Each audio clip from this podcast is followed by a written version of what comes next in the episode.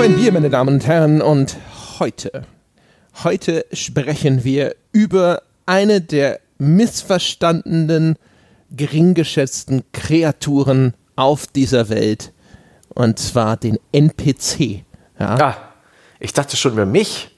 Nein, Sebastian, nein. Nochmal eine Ebene höher angesetzt, bevor, bevor wir so richtig ins Ghetto hinabsteigen wenigstens. Aber Sie hören es schon, der residierende The-Pod-Experte für gering geschätzte, misshandelte Kreaturen ist anwesend. Sebastian Stange ist hier, um mit mir darüber zu sprechen. Hallo Sebastian. Oh, sehr cool, ich habe einen Titel. Du hast ja deinen selbstgewählten und den inoffiziellen Titel. Alles ist gut. Ich bin sehr gespannt, wo die Reise hinführen wird bei diesem Gespräch. Das sind wir alle, ja. ja. Ich habe mir überlegt, ach, vielleicht noch, damit die Menschen äh, wissen, ja, wir sitzen heute hier, wir äh, nehmen auf ohne Jochen, weil der arme Jochen von Bauarbeitern terrorisiert wird. Ja? Mhm. Menschen, die die Straße vor seinem Haus aufreißen, irgendwann immer um sieben Uhr morgens, und der jetzt äh, sich quasi als gebrochener Mann aus diesem Podcast abgemeldet hat, weil er nach eigenem Bekunden auch offensichtlich nicht in der Lage ist, einfach um acht Uhr zu schlafen. Kann er nicht. Er ist halt eine, eine Nachteule. Gibt ja. seinen Körper nicht her. Er ist offensichtlich mhm. vor allem so ein Gewohnheitstier, dass trotz seiner Übernächtigung er nicht früher schlafen kann. Tja, was haben wir nur mit ihm angerichtet? Weiß auch nicht. Da ist irgendwas mit dem Biorhythmus nicht so ganz korrekt. Aber apropos Biorhythmus, ich bin noch nicht so weit. Ich trinke Mineralwasser. Es ist hier Ortszeit elf Uhr sechsundvierzig. Es gibt deswegen kein Alkohol, sondern Frankenbrunnen spritzig. Ja, das ist das Spritzige vom Frankenbrunnen. Da ist extra was, äh, noch Alkoholensäure drin. Ja. Was trinkst du? Ich äh, habe mir vorher Kaffee reingekippt. Bin heute auch leicht übermüdet, weil ich die Nacht vorher haben wir zehn Jahre klüger aufgezeichnet. Mm. Dauert meistens immer relativ lang. Und dann gab es noch Diskussionen im Skype, warum auch immer. Und dann war es halt auch wieder spät. Das heißt, ich habe mir erstmal ordentlich Kaffee eingefüllt. Ja? Mich mal schön wieder mit einer der akzeptierten Alltagsdrogen auf Funktionstüchtigkeit hochgepeitscht, wie, wie man das halt macht. Ja? So wie das Leben der normalen Arbeitsdrohne nun mal aussieht. Hm. Das ist brav. Das ist gescheit, und dann brauchen wir eigentlich gar nicht mehr groß um den heißen Brei drumherum reden, sondern stürzen wir uns doch auf den ersten N P C, der uns für die Flinte kommt. Wir sollten vielleicht den Begriff, ja, den Begriff N P C definieren. Ja. Wir sollten äh, zumindest den Menschen, die es nicht wissen, verraten, dass es für den Non-Player-Charakter steht, und damit sind eigentlich erstmal gemeint eben alle Figuren, die der Spieler nicht direkt steuert. Mhm. Wir sind drauf gekommen, ich habe gesagt, ich möchte mal eine Folge über den N P C machen, weil ich einen Gedanken hatte. Und zwar fing es eigentlich damit an, dass ich mir überlegt habe, worüber haben wir denn bislang noch nicht gesprochen? Wir sprechen ja gerne mal über so Elemente, die in Computerspielen vielleicht durchaus prominent sichtbar sind, mhm. aber trotzdem in der öffentlichen Diskussion relativ wenig vorkommen. Und da fiel mir jetzt neulich ein, so ein Mensch, der N P C. All die kleinen Menchlein, Menschen und Figuren, auch Monsterchen und sonst irgendwas, die die Spielwelten bevölkern, die sind ab und zu im Fokus, wenn sie eine prominentere Rolle einnehmen. Jetzt zuletzt bei God of War, Atreus, also der Sohn von Kratos, der dort als eine Art Sidekick-Charakter die ganze Zeit uns das Spiel über begleitet. Das ist eine Figur, die ist sehr sichtbar und steht sehr im Fokus. Wir könnten hinterher mal gucken, wo die Diskussion uns so hinführt. Mhm. Das ist so eine Folge, wo wir uns selber ein bisschen überraschen lassen, wie die Diskussion verläuft. Aber der Ausgangspunkt ist eigentlich ein anderer. Und zwar habe ich gedacht so, aber was ist mit all den Passanten zum Beispiel, die in mhm. einem G T A herumlaufen, mit den namenlosen Gegnerhorden, die einem in einem Call of Duty entgegengeworfen werden und so weiter und so fort. Wozu dienen sie in diesen Computerspielen? Sind die eigentlich gut gemacht? Haben die sich über die Jahre fortentwickelt? Wie ist eigentlich die Wirkung? Wozu sind sie da? Gerade bei diesen Open-World-Spielen, das fand ich ganz interessant, weil ich habe dann so angefangen, drüber nachzudenken. Einfach mal vor allem im Kontext von sowas wie einem G T A, ne? Wo halt diese, mhm. diese ganzen Mengen an Zivilisten die Straßen bevölkern. Und habe dann festgestellt, dass ich es ganz interessant finde, wie die wie die funktionieren. Also erstens sind sie ein dekoratives Element. Also würde man die N P Cs aus vielen Open Worlds streichen, dann wären sie natürlich erstmal tot und leer, mhm. aber vor allem würde dann auch, glaube ich, sehr stark dem Ganzen die Maske heruntergerissen und es würde sehr viel stärker sichtbar, wie wenig interaktiv diese Spielwelten häufig sind. So vom Gefühl her ist der N P C ein extrem zentrales Element, das so eine Spielwelt dann überhaupt erst tatsächlich nicht nur lebendig erscheinen lässt, sondern das überhaupt dem Spieler das Gefühl gibt, dass es eine Möglichkeit gibt, in dieser Spielwelt etwas anzustellen und auf diese Spielwelt Einfluss zu nehmen. Ja. Weil er ist Reaktionsmasse ein Stück weit. Er ist das, was reagiert, wenn du, wenn du Blödsinn machst, wenn du anfängst, in einem G T A rumzuballern. Ja, genau. Die Häuser reagieren nicht. Ja, d- genau. Es gibt sehr häufig in Open Worlds gar keine oder eine sehr limitierte Zerstörung zum Beispiel. Also Zerstörung ist ja ganz häufig so eine zentrale Möglichkeit überhaupt, mit Spielwelten zu interagieren. Vielleicht auch irgendwie ein ganz interessantes Thema, ne? Also wie, welche Interaktionsmöglichkeiten werden mir mhm. als Spieler häufig denn überhaupt angeboten? Das ist ja dadurch, dass das Computerspiel natürlich irgendwo, man muss ja halt quasi der Maschine erstmal alles beibringen, dem Computer alles einprogrammieren, was der Spieler hinterher machen können soll. Und das heißt also, für jede Aktion, die in so einer Spielwelt ausführbar sein soll, muss irgendein armer Programmierer was machen, irgendjemand muss es vielleicht animieren und so weiter.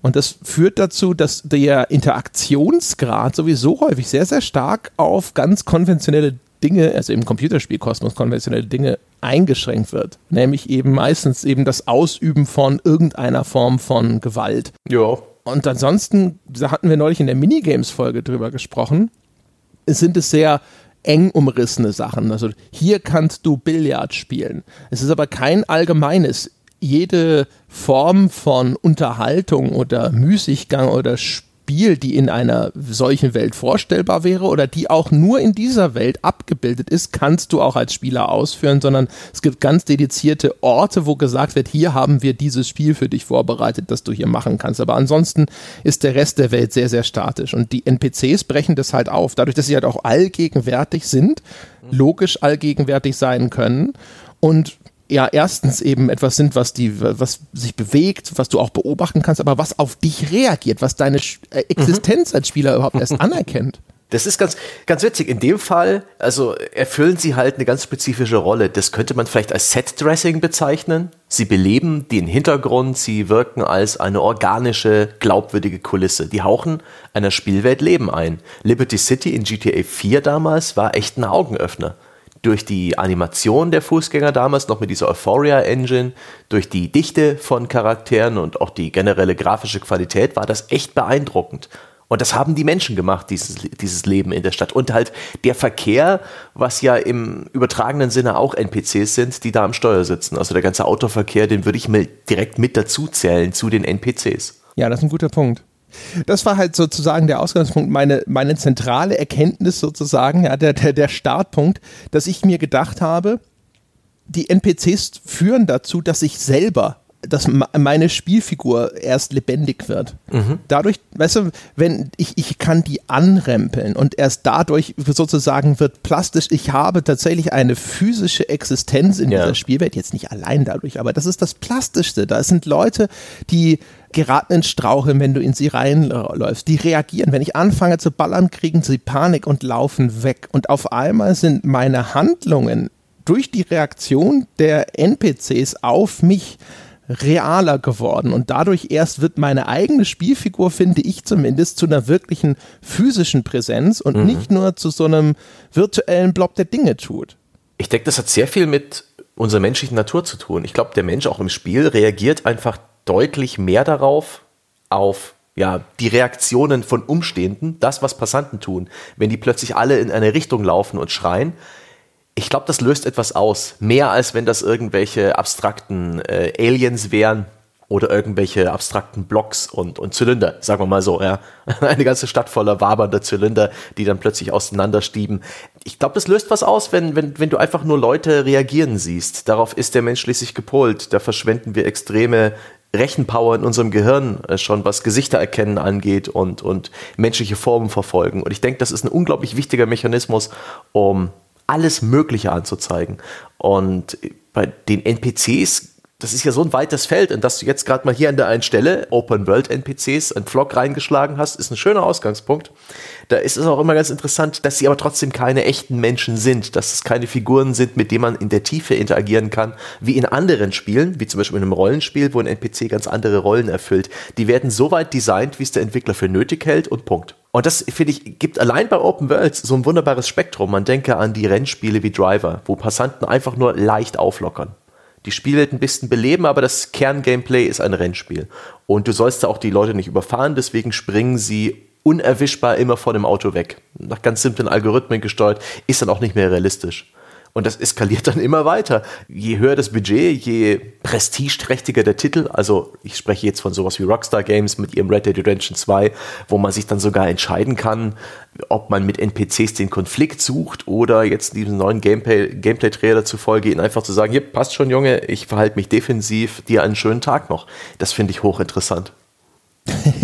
Die Option werden viele wahrnehmen, bestimmt. Ich mag das. Ich habe mich hatte, ich habe das schon oft gesagt, dass es mich so frustriert, dass die meisten Möglichkeiten zur Interaktion mit N P Cs in Open-World-Spielen auch im, im, in G T A fünf aus Gewalt bestehen. Und Red Dead Redemption zwei geht noch einen Schritt weiter. Da ist also auch einfach nur ein freundlicher Gruß drin. Ein, ähm, hey, ich erkenne dich, alles ist cool. Ich brauche keinen Stress, einen schönen Tag noch. Und das finde ich hervorragend. Und das macht für mich die Spielwelt und was man da drin k- tun kann, sehr viel interessanter und glaubwürdiger, obwohl das jetzt alles Vorschusslorbeeren sind, die ich höchstwahrscheinlich oder vielleicht wieder kassieren muss, wenn das Spiel einmal erschienen sind. Aber das ist interessant, was da für eine Entwicklung stattfindet. Und auch wie im Detail, gerade bei den Triple A Titeln, auch die normalen Passanten-N P Cs eben durchgestaltet sind. Die sind im Idealfall extrem divers von ihrer, äh, von ihrer Körperform, vom Design. Es gibt die billigen Spiele mit den Klonpassanten, die alle exakt die gleiche Körperproportion und Größe haben und sich vielleicht fünf Gesichter und acht Frisuren teilen, aber es gibt eben auch so Spiele wie G T A, wo du auch je nach Stadtteil das richtige Klientel hast, wo du Gespräche mitbekommst, wo Leute ein Stück weit auf das reagieren, was du tust, ohne allzu extrem zu sein, wie wegrennen und sterben und solche Sachen, sondern in, in netten Nuancen. Dieses, dieses, ey, geh mir mal aus dem Weg, solche Geschichten, das finde ich ganz, ganz großartig. Und das ist ein, garantiert ein riesiger Aufwand, das kostet Zeit, Ressourcen, Geld. Und das ist jetzt nichts, was man auf die Schnelle sieht, was man sofort herzeigen kann, hier guckt mal, sondern eher so ein subtiler Effekt, den ich aber auch sehr schätze und wo N P Cs meiner Meinung nach schon eine starke Entwicklung hinter sich haben in den letzten Jahren, Jahrzehnten. Ja, ich glaube, wir müssen aufpassen, dass wir nicht zu wild zwischen verschiedenen Betrachtungsebenen hin und her ja. springen. Lass uns vielleicht einfach nochmal ganz kurz bleiben bei so diesem, dieser Funktion des N P Cs. Mhm. Was, wozu ist er da und was er, was er so macht? Ja, in dem Falle halt sind wir nach wie vor bei dem N P C, der eine Spielwelt aufwertet, der sie lebendig wirken lässt. Genau, und also was du vorhin gesagt hast zum Beispiel, wir sind gut darin, sozusagen auch menschliche Reaktionen zu lesen. Das geht jetzt zum Beispiel mhm. erstmal auch in den Bereich der, der Empathie. Also es ist ja vielleicht sogar nicht mal so, dass wir, also einerseits, was du richtig gesagt hast, ist sozusagen, wir haben sozusagen sehr viel Rechenpower reserviert, die automatisch solche Dinge auslesen kann. Aber das ist ja fast schon ein bisschen wie früher bei diesen Risk- Prozessoren, also das, wer sich noch erinnert, ich weiß nicht, ob das heute noch ein Ding ist, aber es gab früher diesen Reduced Instruction Set Computer Chip. Mhm. Und die Idee war, dass es Prozessoren waren, die haben einen reduzierten Befehlssatz, der dafür sehr, sehr schnell verarbeitet werden kann. Und so ein bisschen ist es ja auch mit solchen Sachen, wie wir Mimik und Ähnliches einfach mhm. auslesen können von allem, was menschlich oder menschenähnlich dargestellt wird. Daher kommen aber umgekehrt dann zum Beispiel auch diese Effekte wie das Uncanny Valley, dass wir, wenn wir so eine Computerfigur sehen und deren Animation oder deren Gesichtsanimation ist irgendwie so ein bisschen abweichend von der Erwartung, die unser Gehirn hat, sitzt irgendwas darin und sagt so, Moment, das stimmt was nicht, ja, eine lebende Schaufensterpuppe, renn, ja. Das geht ja auch weiter eben mit bei so Körpersprache und N P C-Reaktionen kommunizieren dadurch ja auch Dinge, ja. Also zum Beispiel, dass das Verhalten, das du an den Tag legst in dieser Spielwelt eben keine Normalität ist, ebenfalls zu Panik führt. Mhm. Du machst gerade eigentlich was Falsches. Das ist ja erstens eine wichtige Kommunikation, weil es Regeln, die in dieser Welt existieren, an den Spieler übermittelt und dir mitteilt. Das mag für dich jetzt ein Amoklauf-Sandkasten sein, also du benutzt es gerade so, aber so, diese Spielwelt ist nicht so, die ist nicht so gebaut, dass das ihre Normalität ist, sondern sie reagiert darauf mit Panik und es sagt dir im Grunde genommen auch, selbst im Kontext dieser Spielwelt ist das, was du gerade tust, falsch. Ja, das ist eine Grenzüberschreitung und es ist definitiv eine extreme Ausführung und das kann eben die Spielerfahrung unterstützen, nicht nur bloß in Open-World-Spielen. Es gibt auch Spiele wie Kane and Lynch, da gibt es ein Level mit einer Schießerei in der Disco. Und genauso in den letzten Hitman-Spielen wurde ein großer Aufwand betrieben, extrem große Menschenmassen zu inszenieren, die eben auch reagieren. Wenn irgendwie äh, ein Feuergefecht ausbricht, dann laufen die alle panisch davon weg.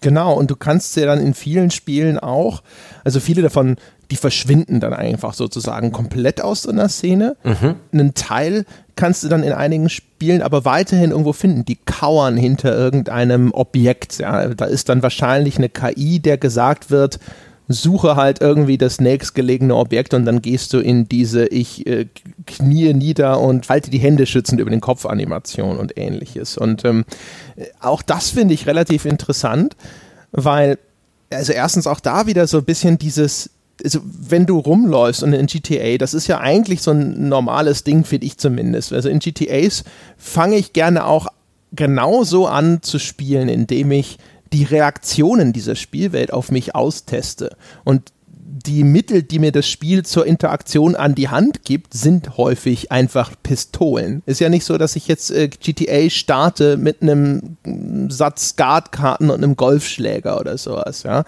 Sondern ich kann mit der Spielwelt ja immer nur auch über die Instrumente interagieren, die mir das Spiel an die Hand gegeben hat. Und wenn ich mir G T A anschaue, ist es halt eben das Auto, das ist ein Tool und eben die, die Feuerwaffen. Jetzt mhm. stehst du halt da. In G T A vier kann ich mich noch erinnern, wir hatten die erste Pressedemo und was hat jeder gemacht? Er schießt erstmal. Er schießt zum Beispiel auch auf die Autos, mal gucken, wie ist denn das Schadensmodell. Wenn ich auf einen Reifen schieße, entweicht dann Luft, ja, geht da die Luft raus und das, das Auto senkt sich ab, ja, das war so in der Zeit, meine ich, so Effekte, die da auftraten zum ersten Mal, wo man hinterher auch gestaunt hat über den Grad der Simulation, der in dieser Welt dann dargestellt wird. Und die Vielfalt der möglichen Reaktionen, die N P Cs zeigen, ist dann halt auch ein sehr starker Gradmesser, finde ich immer dafür, wie wertvoll und auch wie interaktiv so eine Spielwelt empfunden wird, ne? Also laufen sie nur weg, reagieren sie am Ende gar nicht, wie schnell kehrt wieder Ruhe ein, wie wird das dargestellt, ne? Also laufen alle rum und fuchteln mit den Händen, wie diese äh, Soldaten in Command and Conquer, nachdem sie von so einem Obelisken weggeröstet werden, ja? Oder gibt es da halt auch noch unterschiedliche Verhaltensweisen? Und das, was du angesprochen hast, ist ja eigentlich schon fast auch nochmal eine, so eine Weiterentwicklung davon. Diese, im Englischen sagt man Crowd A I, also die mhm. K I, die so Menschengruppen und Menschenmassen kontrolliert. Assassin's Creed hat ja damit so ein bisschen auch angefangen. Oh ja. Das ist ja auch eigentlich, wenn man drüber, drüber nachdenkt, müssen das recht also vergleichsweise komplexe Systeme sein, weil wenn das zu uniform ist, hat man das Gefühl, man beobachtet auf einmal so einen Vogelschwarm, der so einen Formationsflug macht und dann wird das unglaubwürdig, weil so ist eine Menschenmasse nicht da. Es muss ein Element des Chaos drin sein. Es muss eine Vielzahl von Animationen geben, die in unterschiedlicher Staffelung ablaufen, damit wir, weil wir ja für Mustererkennung auch gut geschult sind, nicht oh, sagen, ja. äh, das sieht aus gerade wie, keine Ahnung, so ein äh, M I T-Student, der sagt, meine Roboter können tanzen.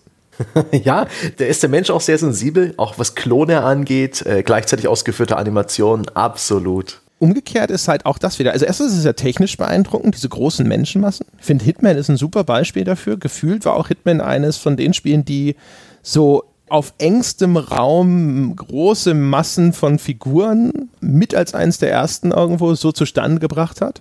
Ja, das war Hitman Absolution damals. Da habe ich mir auch auf der G D C Vorträge angehört, wie sie praktisch dieses Agentensystem dahinter gebaut haben. Was eben schon von der Programmierung auch ganz clever war. Das heißt, jeder Passant war praktisch eine leere Hülle, der ganz simplen Aufgaben und Routinen nachgegangen ist und in dem Moment, wo man mit ihm interagiert, das heißt auf ihn schießt oder in seiner Nähe etwas tut, werden diese leeren Hüllen gefüllt mit etwas komplexerer K I und der Rest läuft einfach weg und das ist sehr viel Smoke and Mirrors, sehr viel Magie, sehr viel Täuschung dahinter von dem, was letztendlich da passiert, wie viel du mit diesen Charakteren interagieren kannst, weil die bei Hitman wirklich ausschließlich diese eine Rolle erfüllen.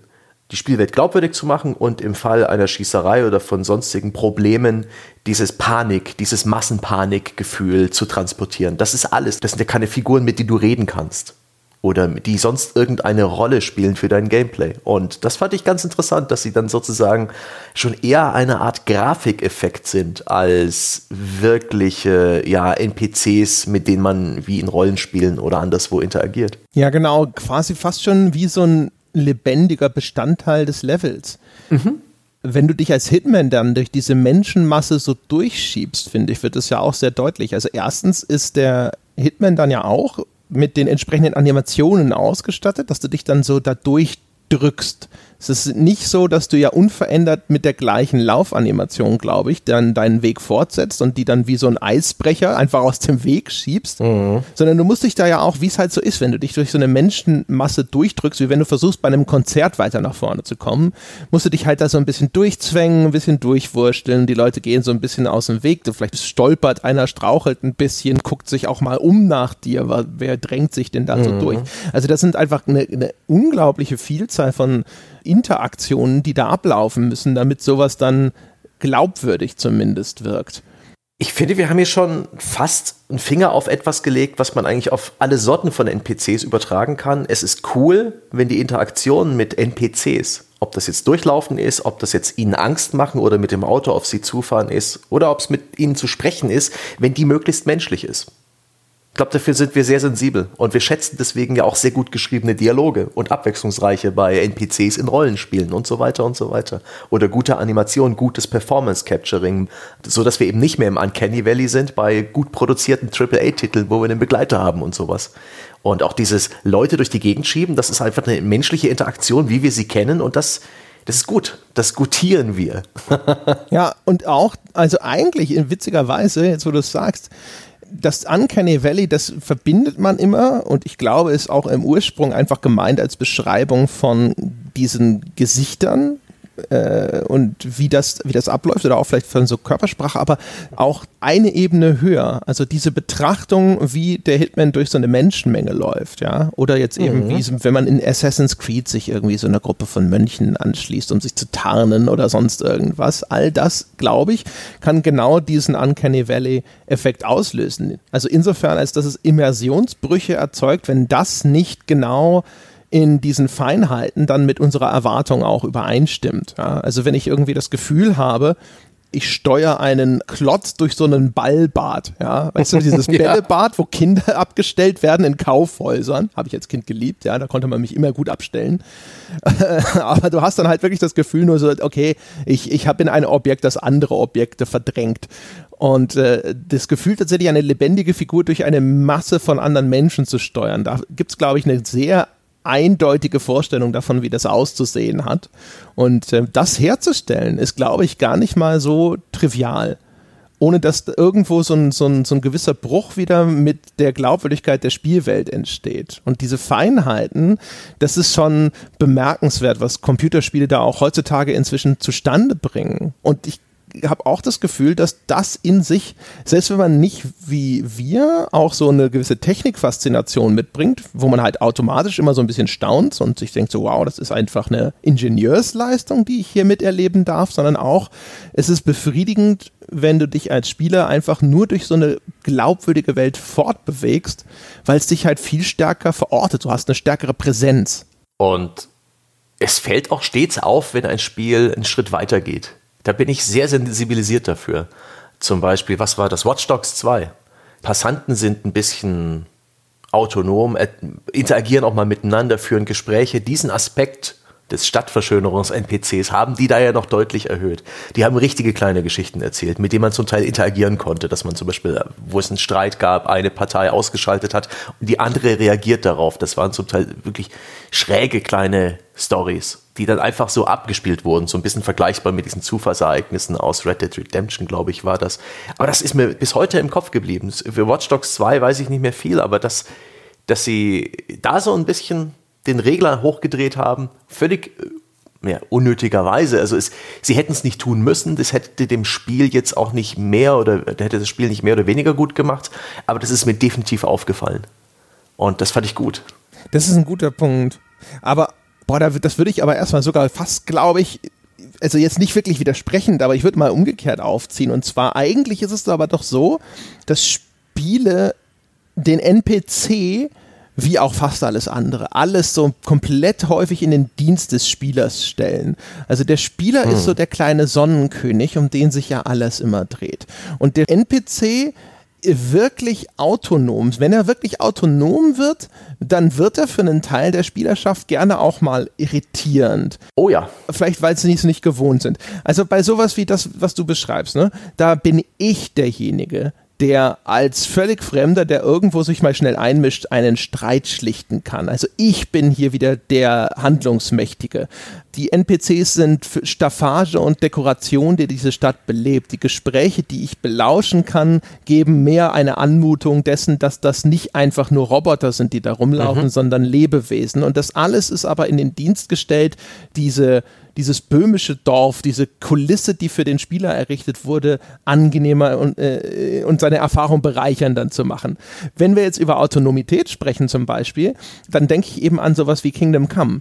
Genau, böhmische Dörfer. Ach, die Überleitung. Du hast sie nicht genutzt. Ach shit, ja, du hast recht. Also auf jeden Fall, wo dann, wo die N P Cs nämlich tatsächlich zum Beispiel einen autonomen Tagesablauf haben und ich soll irgendwo eine Quest zurückbringen oder sowas und die blöde Sau ist einfach jetzt nicht da, wo er stand, als ich diese Quest angenommen habe, sondern der geht gerade auf seinen Burgzinnen die Wachen inspizieren oder sowas. Und diese Autonomität ist es dann häufig, die dann eher dazu führt, dass jetzt konkret in dem Falle ich auch gedacht habe, so, ah, oh, what the fuck, wo ist denn der? Ja, ah, und wo geht's denn lange? Jetzt muss ich ihn finden. Oh, oh, weh mir. Ja, äh, äh, wieso wird mir das nicht auf dem Silbertablett reserviert? Ich bin der Spieler. Der Typ hat zu mir zu kommen. Ich muss dem jetzt hinterherlaufen. Aber dennoch ist ja, unsere N P Cs folgen ihrem eigenen Tagesrhythmus. Sie gehen morgens auf die Arbeit, abends in die Kneipe und nachts ins Bett. Das ist doch, damit werben so viele Spiele, seit Jahren schon.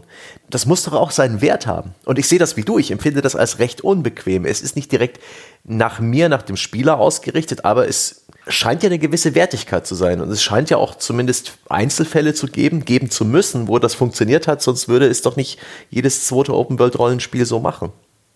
Das ist echt eine interessante Frage. Ich meine, das ist wahrscheinlich halt einfach so eine, so eine Abwägung, so eine Schwerpunktgeschichte. Ich würde zum Beispiel auch gar nicht ausschließen, dass das einen Wert hat, der unterm Strich dieses jetzt ja auch übertrieben dargestellte Mühsal hinterher wieder aufwiegt. Weil es macht es natürlich tatsächlich auch wieder ein bisschen glaubwürdiger, ne? Wenn die Welt, mhm. wenn du das Gefühl hast, es existiert eine Welt da draußen, die unabhängig von mir lebendig ist und sich in irgendeiner Form tatsächlich äh, weiterentwickelt. Jochen erzählt ja immer gerne davon, wie sehr es ihm gefällt, dass in Fallout New Vegas, da sind irgendwelche Patrouillen, die umherstreifen und wenn dann irgendwie verschiedene Fraktionen aufeinandertreffen, dann bricht da auch mal ein Gefecht aus und das sind dann, mhm. das sind ja genau solche autonomen Handlungen, die dem Spieler so ein bisschen den Eindruck vermitteln, das ist eben nicht nur eine Schaustellertruppe, wie in so einem Geisterhaus, weißt du, in den U S A gibt es doch diese Geisterbahnen, die aber nicht eben nur aus irgendwelchen mechanischen Attrappen bestehen, sondern wo irgendwelche Schauspieler mit so einer Kettensäge aus der Ecke springen. Oh, Erschrecker. Ja, sowas, genau. Der Berufszweig heißt Erschrecker. Ah, ja, ich sehe, du, da, wahrscheinlich warst du da schon mal und beim Jobinformationstag ja, war das das? Mein Traumjob, ich bin leider bloß Spieleredakteur geworden.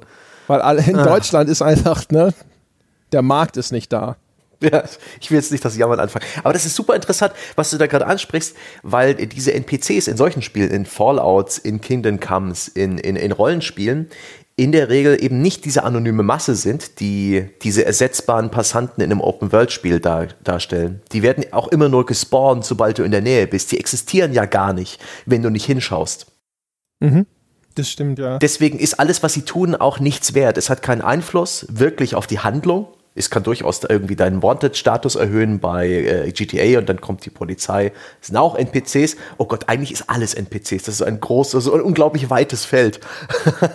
Aber in Rollenspielen gehören die höchstwahrscheinlich sogar zu irgendeiner Gemeinschaft, haben einen Namen und, und das ist das Interessante, sie sind in diese ganzen Spielsysteme reingehängt. Die haben also vielleicht sogar ein Inventar, die haben vielleicht eine Meinung zu der Spielfigur, die haben vielleicht später Quests für dich.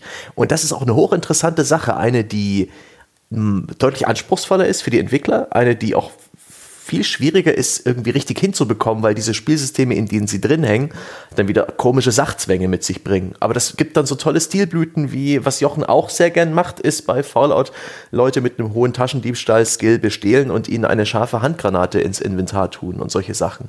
Und das geht eben erst, sobald ein N P C mehr ist als diese anonyme, äh, jederzeit spawnbare Stadtverschönerung, sondern wenn ein N P C tatsächlich eine Rolle im Spiel spielt, wenn er in die Spielsysteme eingebunden ist. Und das ist auch eine, eine, eine ganz interessante Variante von N P Cs. Da erfüllen sie auch einen ganz anderen Zweck. Das stimmt, wobei das natürlich, glaube ich auch, da muss man, muss man wahrscheinlich auch sagen, es ist, die, eingebunden sind sie in, in beiden Fällen, aber die Art der Spielsysteme, die existieren, ist halt sehr unterschiedlich. Bei G T A sind sie auch sehr stark in das Spielsystem eingebunden, nämlich als Kanonenfutter, dass du willfährig einfach mal über den Haufen ballern oder überfahren kannst. Touché, ja, ja das stimmt. Also gerade zum Beispiel...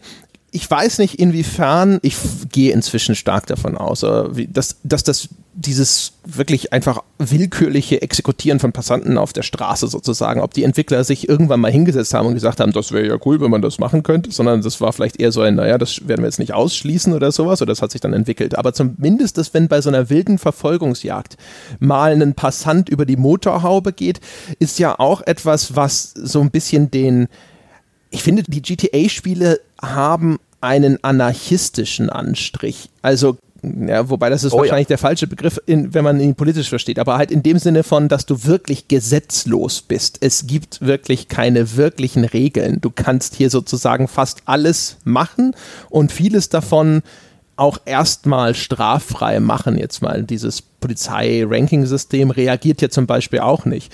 Die N P Cs, das ist ja die, die Aussage, die man da rein lesen muss, im Grunde genommen bei G T A, ist ja auch dieses, dieses e- ewig und endlos nachgespawnte Zivilistenvieh ist nichts wert. Also drei Leben dieser Passanten sind erstmal for free, bevor du so ein Sternchen überhaupt kriegst meistens. Ja, das stimmt. Es klingt hart, aber es ist so. Die, die Passanten, und das meinte ich auch vorhin so, äh, das wollte ich eher ausdrücken, das ist ein viel besserer Begriff, die sind nichts wert. Und eben diese, die Rollenspiel-N P Cs, finde ich, sind zuweilen mehr wert. Da kann es eben sein, dass man sich eine, eine Nebenquest versaut, wenn man in diesen eher systemischen Spielen jemanden umbringt. Und es gibt ja auch noch andere Fälle, wo, wo sie einfach eine größere Rolle spielen, wo sie in mehr Systeme eingebunden sind. Ich denke da an Vampir, wo, wo du vor einer Weile mal in der Wertschätzung davon erzählt mhm. hast, dass es dich nicht ganz so begeistert hat. Da spielen die N P Cs eine sehr große Rolle. Sie haben sehr viel Geschichten zu erzählen. Sie sind miteinander verstrickt. Du kannst jeden dieser N P Cs jederzeit anscheinend auch um die Ecke bringen. Es ist eine völlig andere Rolle, die sie da spielen. Ach, das ist ein interessanter Punkt. Also vor allem, wenn man überlegt, also wie verändert sich ein Spiel, wenn es seine N P C-Leben ernst nimmt, wenn man so möchte. Also wenn das Spiel sagt, N P C-Lives matter, was macht das?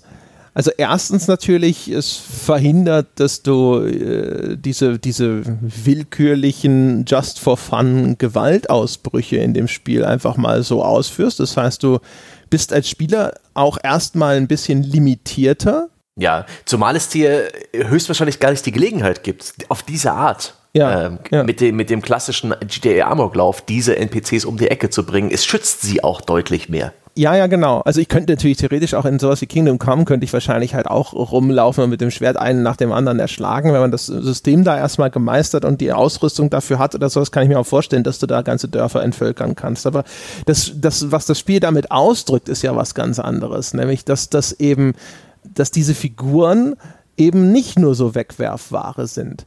Eigentlich, ich weiß nicht, ob ich jetzt sagen kann, dass ich das jetzt emotional an irgendeinem Spielbeispiel verankern könnte, dass ich sagen könnte, und dort habe ich das auch so empfunden. Aber auf einem, zumindest jetzt auf so einer theoretischen Ebene gedacht, es müsste eigentlich ja dann dazu führen, dass diese N P Cs eine höhere Bedeutung haben und dass sie für dich eben auch dadurch als, als ein wertvoller Bestandteil, nicht nur als Deko, sondern tatsächlich auf einmal als, als, wenn du so willst, als Lebewesen, als Menschen auf einmal greifbarer werden. Einfach nur auch durch die Funktion mhm. dessen, dass das Spiel sagt, das ist nichts, was du einfach mal so entsorgen kannst, just for fun. Wie ist es bei sowas wie einem David Cage-Spiel, wo auch manche N P Cs sterben können, abhängig von deinen Entscheidungen? Ja, da sind sie natürlich dann extrem zentral. Da steckt dann auch Geld drin und Aufwand. Ja, und sie sind darauf angelegt. Sie wollen ja, ob ihnen das jetzt immer gelingt, ist eine andere Frage, aber der Vorsatz ist, dass du auf die eine oder andere Art und Weise emotional eingebunden sein sollst. Du sollst äh, mit diesem, mit dieser Figur Mitleid, Empathie empfinden, oder du sollst diese Figur entweder äh, vielleicht auch hassen, ja, oder du sollst halt Ablehnung empfinden, und dann so, sagt das Spiel, ich gebe dir jetzt hier eine Entscheidung, die du treffen kannst. Und die absehbare Konsequenz deiner Entscheidung, ja, oder die absehbare Konsequenz, wenn du eine Aufgabe, die ich dir stelle, jetzt eben meisterst oder nicht erfüllst, ist, dass diese Figur eventuell zu Schaden kommt. Und das, das wiederum setzt, so, setzt diese, diesen emotionalen Kreislauf in den Spielen fort. Das ist ja ein, eine Emotionsmaschine, die der David Cage da immer gerne bauen möchte. Aber das ist schon, den Tod eines N P C relevant machen, ist schon auch ein interessantes Mittel. Es gibt ja diese Anekdote, die kriege ich leider nicht wirklich benannt, aber in den Dark Souls-Spielen, ich glaube in Dark Souls eins, da gibt es irgendwo einen Mann in einem Käfig. Und typisch dieser Spielereihe ist der Dialog mit ihm relativ kryptisch, aber wenn man ihn befreit, dann geht er einfach los. Und ein Stück weit später ist er zu diesem Firelink-Schrein gegangen, wo, wo das Spiel so seine Achse hat. Und tötet da einen der N P Cs und der bleibt tot für den Rest des Spiels. Und das finde ich eine super interessante Sache, weil man nicht damit rechnet, weil es äh, völlig überraschend ist und äh, weil man diesen N P C dann auch vermisst. Das wirkt. Und äh, das finde ich sehr schön. Das ist jetzt ein, ein sehr spezifisches Beispiel, aber da gelingt es den Entwicklern ganz gut, den Tod eines N P Cs für dich als Spieler relevant zu machen, dass er wirklich sitzt. Bei diesen ganzen Spielen, die schon damit werben, bei Vampir hat es ja auch nicht geklappt. Da war es dir dann auch letztendlich nicht so wichtig, oder? Ja, ich meine, das ist natürlich auch, das ist also, ich würde sagen, in den allermeisten Fällen ist es einfach davon abhängig, wie gut Dinge geschrieben sind, ne? Also die Verbindung zu dem N P C über lange Zeit in der Spielegeschichte wurde ja hergestellt über Dialoge. Also dadurch hast du diese Figur überhaupt erst kennengelernt, dadurch war eine Verbindung möglich. Die Technik war häufig noch relativ krude und so weiter und so fort. Das führt auch dazu, dass das dann meistens jetzt nicht die Art N P C ist, über die wir sprechen, sondern das waren ja gerne dann irgendwelche Companions, ne? Also Ares in Final Fantasy sieben als der Standard-N P C-Tod, der immer zitiert werden muss, wenn das Thema darauf kommt. Ja, das ist jemand, mit dem, das ist ein Sidekick, wenn du so willst, oder ein Companion, wie man das jetzt in Rollenspielkontext ja gerne nennt. Und das sind Figuren, die dich ohnehin die ganze Zeit begleiten. Das, was du jetzt beschreibst, finde ich ja viel interessanter eigentlich. Also einen richtigen, hm. so einen Feldwald- und Wiesen-N P C. Also nicht das, das Ding aus Mass Effect, also Rex, ne? Die Figur, die dich auch die ganze Zeit begleitet, die cool war, der in irgendeiner Form dir als Buddy ans Herz gewachsen ist, ja, und wo es dann hinterher irgendwelche fatalen Konsequenzen zu vermeiden gibt oder nicht. Ähm, das ist ganz interessant. Ich überlege gerade, ob mir noch andere Spiele einfallen, die sowas so im Vorbeigehen schaffen, dass ein N P C da ist, der aber eben nicht irgendwie integraler Bestandteil deiner, deiner Geschichte als Spieler ist, sondern der tatsächlich eher so ein bisschen am Rande auftaucht, aber trotzdem so eine gewisse Relevanz entfaltet, dass man halt wirklich auch gedacht hat, so, oh, den werde ich vermissen, oder es ist schade, dass das jetzt passiert ist, oder sonst irgendwie auch eine Wirkung hatte. Es gibt schon Spiele, die, die hart sind, wo Begleiter sterben können, sowas wie Banner Saga, aber das sind dann ja auch, sind das nicht Spielcharaktere? Wenn ich sie im Kampf selber steuern kann, da verschwimmen auch wieder ein bisschen die Grenzen. Es gibt eine Möglichkeit, auch Begleiter interessant oder zumindest denkwürdig zu machen, das wäre extrem nervige Begleiter. Man denke an Tingle aus den Zelda-Spielen, aber da würden wir auf ein anderes Gleis abbiegen. Ich würde gerne noch hier damit bleiben. Ich, ich glaube, es ist auch sehr schwierig, überhaupt einen N P C so weit für den Spieler glaubwürdig, relevant, interessant, sympathisch zu machen, dass sein Tod, also ein plötzlicher, überraschender Tod oder der, der bewusste, wenn du ihn irgendwo opferst im, im Rahmen einer Entscheidung, dass der wirklich wirkt. Denn die Anonymen, ja, die, die Komparsen in einem G T A, die müssen nicht sehr viel tun. Die haben ihre, ihre Dialogzeilen, auch erstaunlich vielfältig, und die reagieren auf Beschuss oder aufs Überfahrenwerden. Und das machen sie hervorragend. Dass jemand bei dir wirklich was auslöst durch sein Ableben, da muss er vorher praktisch so viel aufgebaut haben. Und da gibt es so viele Chancen für die Entwickler, dich zu verlieren. Sei es durch repetitive Sätze. Wenn du ihn ansprichst, sagt er immer dasselbe. Sei es durch ähm, mangelndes Design, schlechtes Writing, ähm, schlechtes Pacing oder einfach nur eine uninteressante Hintergeschichte, uninteressante Gestaltung. Viele Spiele, die mit, mit, diesem, mit diesem Element des Todes eines, eines N P Cs als, als Stilmittel, als, als kleinen Akzent arbeiten, die sind da schon relativ starr unterwegs und das, man sieht es vielleicht auch ein Stück weit kommen und sie haben halt nur eine gewisse Chance, dich da mitzunehmen und das ist dann vielleicht auch ein bisschen zielgruppenoptimiert und so weiter und so weiter. Das ist nicht so schön organisch wie, ja, wie der Fußgänger bei G T A, der am Kotflügel hängen bleibt. Ja, organisch ist ein guter Punkt. Man merkt ja auch häufig Spielen an, dass sie genau auf sowas hinarbeiten. Zumindest inzwischen. Es gibt ja immer den Punkt, wo auch gleich die Technik einen Sprung macht oder ein Studio tatsächlich einen Durchbruch hat, indem es sich jetzt beim Erzählen der Geschichten auf neue Schwerpunkte verlagert, wo man jetzt das beim ersten Mal noch denkt, so wow, das war cool. Aber es bilden sich ja dann gerne etablierte Muster aus, die man dann als erfahrener Spieler zumindest relativ schnell wiedererkennt. Genauso wie du in einem Film häufig schon erkennen kannst, oh, wahrscheinlich kommt jetzt der, der Jumpscare. Ne? Also als erfahrener Horrorfilm-Fan, wenn eine Figur im Bad steht, da ist ein Badschränkchen mit Spiegel und die, diese Spiegeltür wird aufgeklappt. Du ahnst eigentlich schon, wahrscheinlich, wenn dir diese Spiegeltür jetzt wieder zugeht, ist im Spiegel irgendetwas zu sehen. Ja? Ja. So der seit Poltergeist, glaube ich, oder so, so ein klassischer Effekt. Ja? Und äh, das kannst du nicht nur, weil du diesen Ablauf schon kennst, vorausahnen, sondern w- teilweise auch schon anhand der Schnitttechnik, wie solche Situationen herbeigeführt werden. Selbst wenn du das nicht als Zuschauer artikulieren kannst, wie genau diese Abfolge von Kameraeinstellungen tatsächlich äh, aussieht, die da immer wieder reproduziert wird. Du hast es inzwischen so oft gesehen, dass dieses Muster bei dir automatisch dieses, okay, ich glaube, ich weiß, was jetzt passiert, auslöst. Und so geht es einem, finde ich, auch bei Computerspielen Spielen inzwischen, dass du manchmal schon so ein bisschen da sitzt und dir denkst so, okay, wahrscheinlich möchte das Spiel mir hinterher hier irgendeine emotionale Verwundung zufügen, ja, damit ich hinterher in, in den Steam-Reviews schreibe, this game made me cry. Ja, ja, ja, ja. Oh Mann. Und ich weiß nicht, also interessanter finde ich halt wirklich so, wenn, wenn Dinge gemacht werden mit diesen N P Cs aus der zweiten Reihe. Also wenn die irgendwo auch hervorstechen, das ist ja tatsächlich, manchmal hast du so, so Fälle, da sind so Sachen, so Figuren, die äh, erkennbar ist, denen keine allzu große Rolle zugedacht, per se, aber die entwickeln sich so. Also zum Beispiel in Diablo, der Deckard Cain, ja, der dein Heiltrank-Dealer. Stay a while and listen. Ja, also natürlich ist es eine im wahrsten Sinne zentrale Figur, weil du immer in diesen Hub zurückkehrst und immer natürlich zu dem gehst, um deine Tinkturen aufzufrischen. Aber im Großen und Ganzen von Diablo ist erstens, also wie viele Textzeilen hat er insgesamt, ne? Und auch, wie soll ich sagen, so eine ist so eine Händlerfigur. Der Händler-N P C mhm. ist doch in den allermeisten Fällen wahrscheinlich die am wenigsten denkwürdige Figur, die man sich nur vorstellen kann.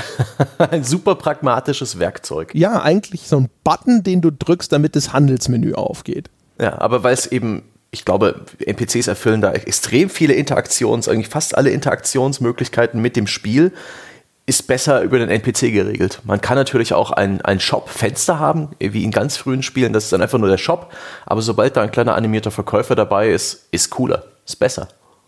Ja, auf jeden Fall. Also zumindest, das ist dann halt so wie, wie, wie, wie in den anderen Fällen, wenn U I-Elemente ins Spiel integriert werden. Ne? Unser Standardbeispiel ist ja gerne sowas wie Dead Space, wo dann die Lebensanzeige in den Anzug, in den Raumanzug integriert ist. Es ist im Grunde genommen immer noch eine klassische Lebensanzeige. Es ist sogar immer noch so eine, so eine Leiste, so eine Health Bar, die sich jetzt halt als in Form von, ich glaube, das ist wie, wie so eine gläserne Röhre, die mit einer leuchtenden Flüssigkeit gefüllt ist oder wie eine L E D-Leiste, die sich langsam füllt, die dann so am Rückgrat entlang läuft. Aber weil das jetzt organisch in diese Spielfigur eingefügt ist, wie eine Anzeige, die an einem futuristischen Raumanzug angebracht ist, wirkt es eben nicht mehr wie, oh, da ist ein Interface-Element des Computerspiels, das ich gerade spiele, sondern, ah, da ist etwas in dieser Spielwelt und ich kann als Spieler daran auch Informationen ablesen.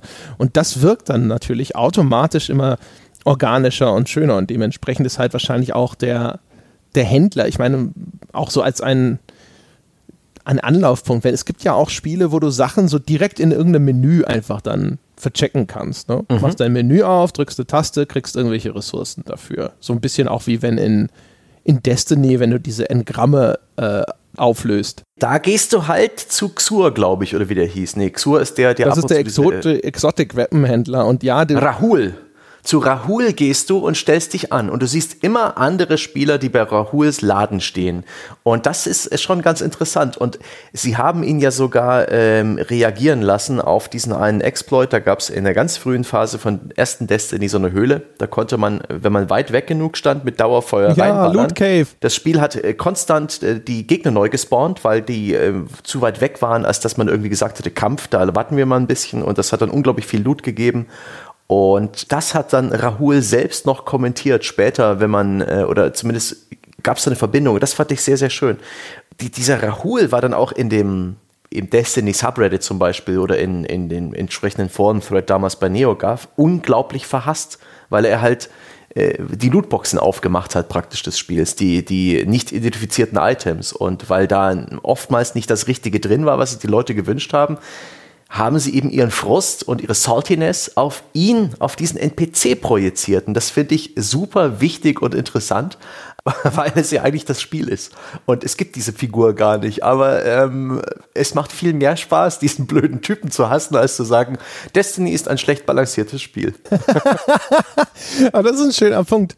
Also nur, nur um das fertig äh, zu erklären, was ich meinte, ist, dass man ja, also du hast recht, wenn man diese Engramme identifizieren möchte, so ein bisschen auch wie man in Diablo ja erstmal äh, gefundene, keine Ahnung, da musstest du ja auch erstmal das Ganze identifizieren, mhm. damit du weißt, was habe ich denn da für ein Schwert gefunden und das ist da auch so und da gehst du halt zu den äh, einzelnen, zu diesem Händler quasi, aber du kannst die ja auch in ihre Einzelteile zerlegen und das kannst du einfach im Menü machen, ne? Da drückst du eine Taste und dann zerlegst du das in, in so äh, Rohstoffe. Äh, das ist aber ein cooler Punkt. Genauso eigentlich auch Xur. Also Rahul habe ich nicht den Namen im Sinn, aber Xur zum Beispiel, das ist ja auch schon alleine ein, ein Kennzeichen, dass es im Gedächtnis geblieben ist, dass ich sofort wusste, welche Figur das ist. Nämlich das war der Händler für exotische Waffen, der auch nur zu bestimmten Zeitpunkten an wechselnden Punkten in diesem zentralen Hub in Destiny erschienen ist. Und das ist so eine komische Gestalt, der dann auch so verhüllt ist, ne, trägt so eine Kapuze, man kann das Gesicht darunter nur erahnen, so ein paar leuchtende Augen, so bla bla bla, ne, wie so eine Star Wars Figur. Und auch das sind so, jetzt mal in Verbindung auch wieder mit dem Deckard Cain gedacht, ist eigentlich ganz interessant. Ne? Dadurch, dass diese, dass die so regelmäßige Anlaufpunkte sind, zu denen man immer wieder zurückkehren muss, da findet anscheinend eine Art Gewöhnungsprozess statt oder eine, mhm. eine Ritualisierung, wo dann der N P C für dich auf einmal zu einem Vertrauten wird geradezu. Das ist so, das ist der Typ, wo ich immer. Und Xur war halt für mich die blöde Sau, nach der ich immer gesucht habe, wo es hieß, ja, der steht entweder da oder da. Und dann rennst du da hin und da steht kein Xur. Und an der anderen Stelle steht auch kein Xur, bis ich dann, weil ich ja, ich weigere mich ja meistens, Dinge im Internet nachzulesen und will sie selber rausfinden. Und dann bin ich schon über meinen Schatten gesprungen und habe nachgeschaut, wo der Kerl steht und fand ihn nicht. Und dann musste ich nochmal nachlesen hinterher, um rauszufinden, dass er eben auch nicht immer überhaupt da auffindbar ist, sondern bestimmte Zeiten einzuhalten sind sozusagen, in denen er dann auffindbar ist. Und äh, auch sein, sein Inventar wechselt, glaube ich, dann in so wöchentlichen Abständen und so weiter. Aber das ist echt, also wie einfach durch diese Wiederholung, durch das immer wieder Zurückkehren an diesen Punkt und da ist diese eine Figur, die dann ja auch so einen limitierten Wortschatz hat. Das ist eigentlich die Antithese mhm. zu dem, was wir vorher formuliert haben für glaubwürdiger N P C. Steht an der gleichen Stelle. Limitiertes Set an Animationen. Labert vielleicht zehn Sätze, die du hinterher alle auswendig weißt und so. Aber trotzdem ist es dann halt so, ah, der Rahul, ne? Ja, das ist halt der andere Ansatz. Da ist es der stete Tropfen, der den Stein, also bist du, höhlt. Das ist die, die magische Kraft der Routine. Weil du diesen, diesen Weg halt so oft wiederholst, dass es dann schon irgendwie zum Spiel gehört, etwas Vertrautes ist. Ähm, ich weiß gar nicht, ob, ob es irgendwelche Spiele gibt, die irgendwann den Händler ersetzen durch einen anderen Charakter, weil er im Storyverlauf stirbt. Ich dachte, ich hätte noch mal sowas erlebt, bin mir aber auch nicht mehr ganz sicher. Ich mag zum Beispiel auch den Händler in den Resident Evil Spielen. Diesen Typen den, mit der Kutte. Wie so ein Exhibitionist immer seinen Trenchcoat Richtig. aufmacht. Der ist, ein, ein, der ist kompletter Bullshit. Also ist, der, der wirklich, ich glaube, die Entwickler... Die wissen das auch, dass es kompletter Unsinn ist, dass der regelmäßig dieser Typ an den unmöglichsten Orten steht und seinen Mantel aufmacht. Und ähm, es ist ein wandelndes Klischee. Er ist total dumm. Ich liebe ihn. Ich finde, der gehört einfach mit dazu und es ist total toll, dass es ihn gibt. Und der ist auch für mich ein Vertrauter. Und bei dem freut man sich auch immer, wenn man ihn sieht. Die, die, die Gemeinsamkeit ist wahrscheinlich, dass halt denen halt auch ein bestimmter Charakter verliehen wurde. Und zwar aber auch wirklich sehr exponiert.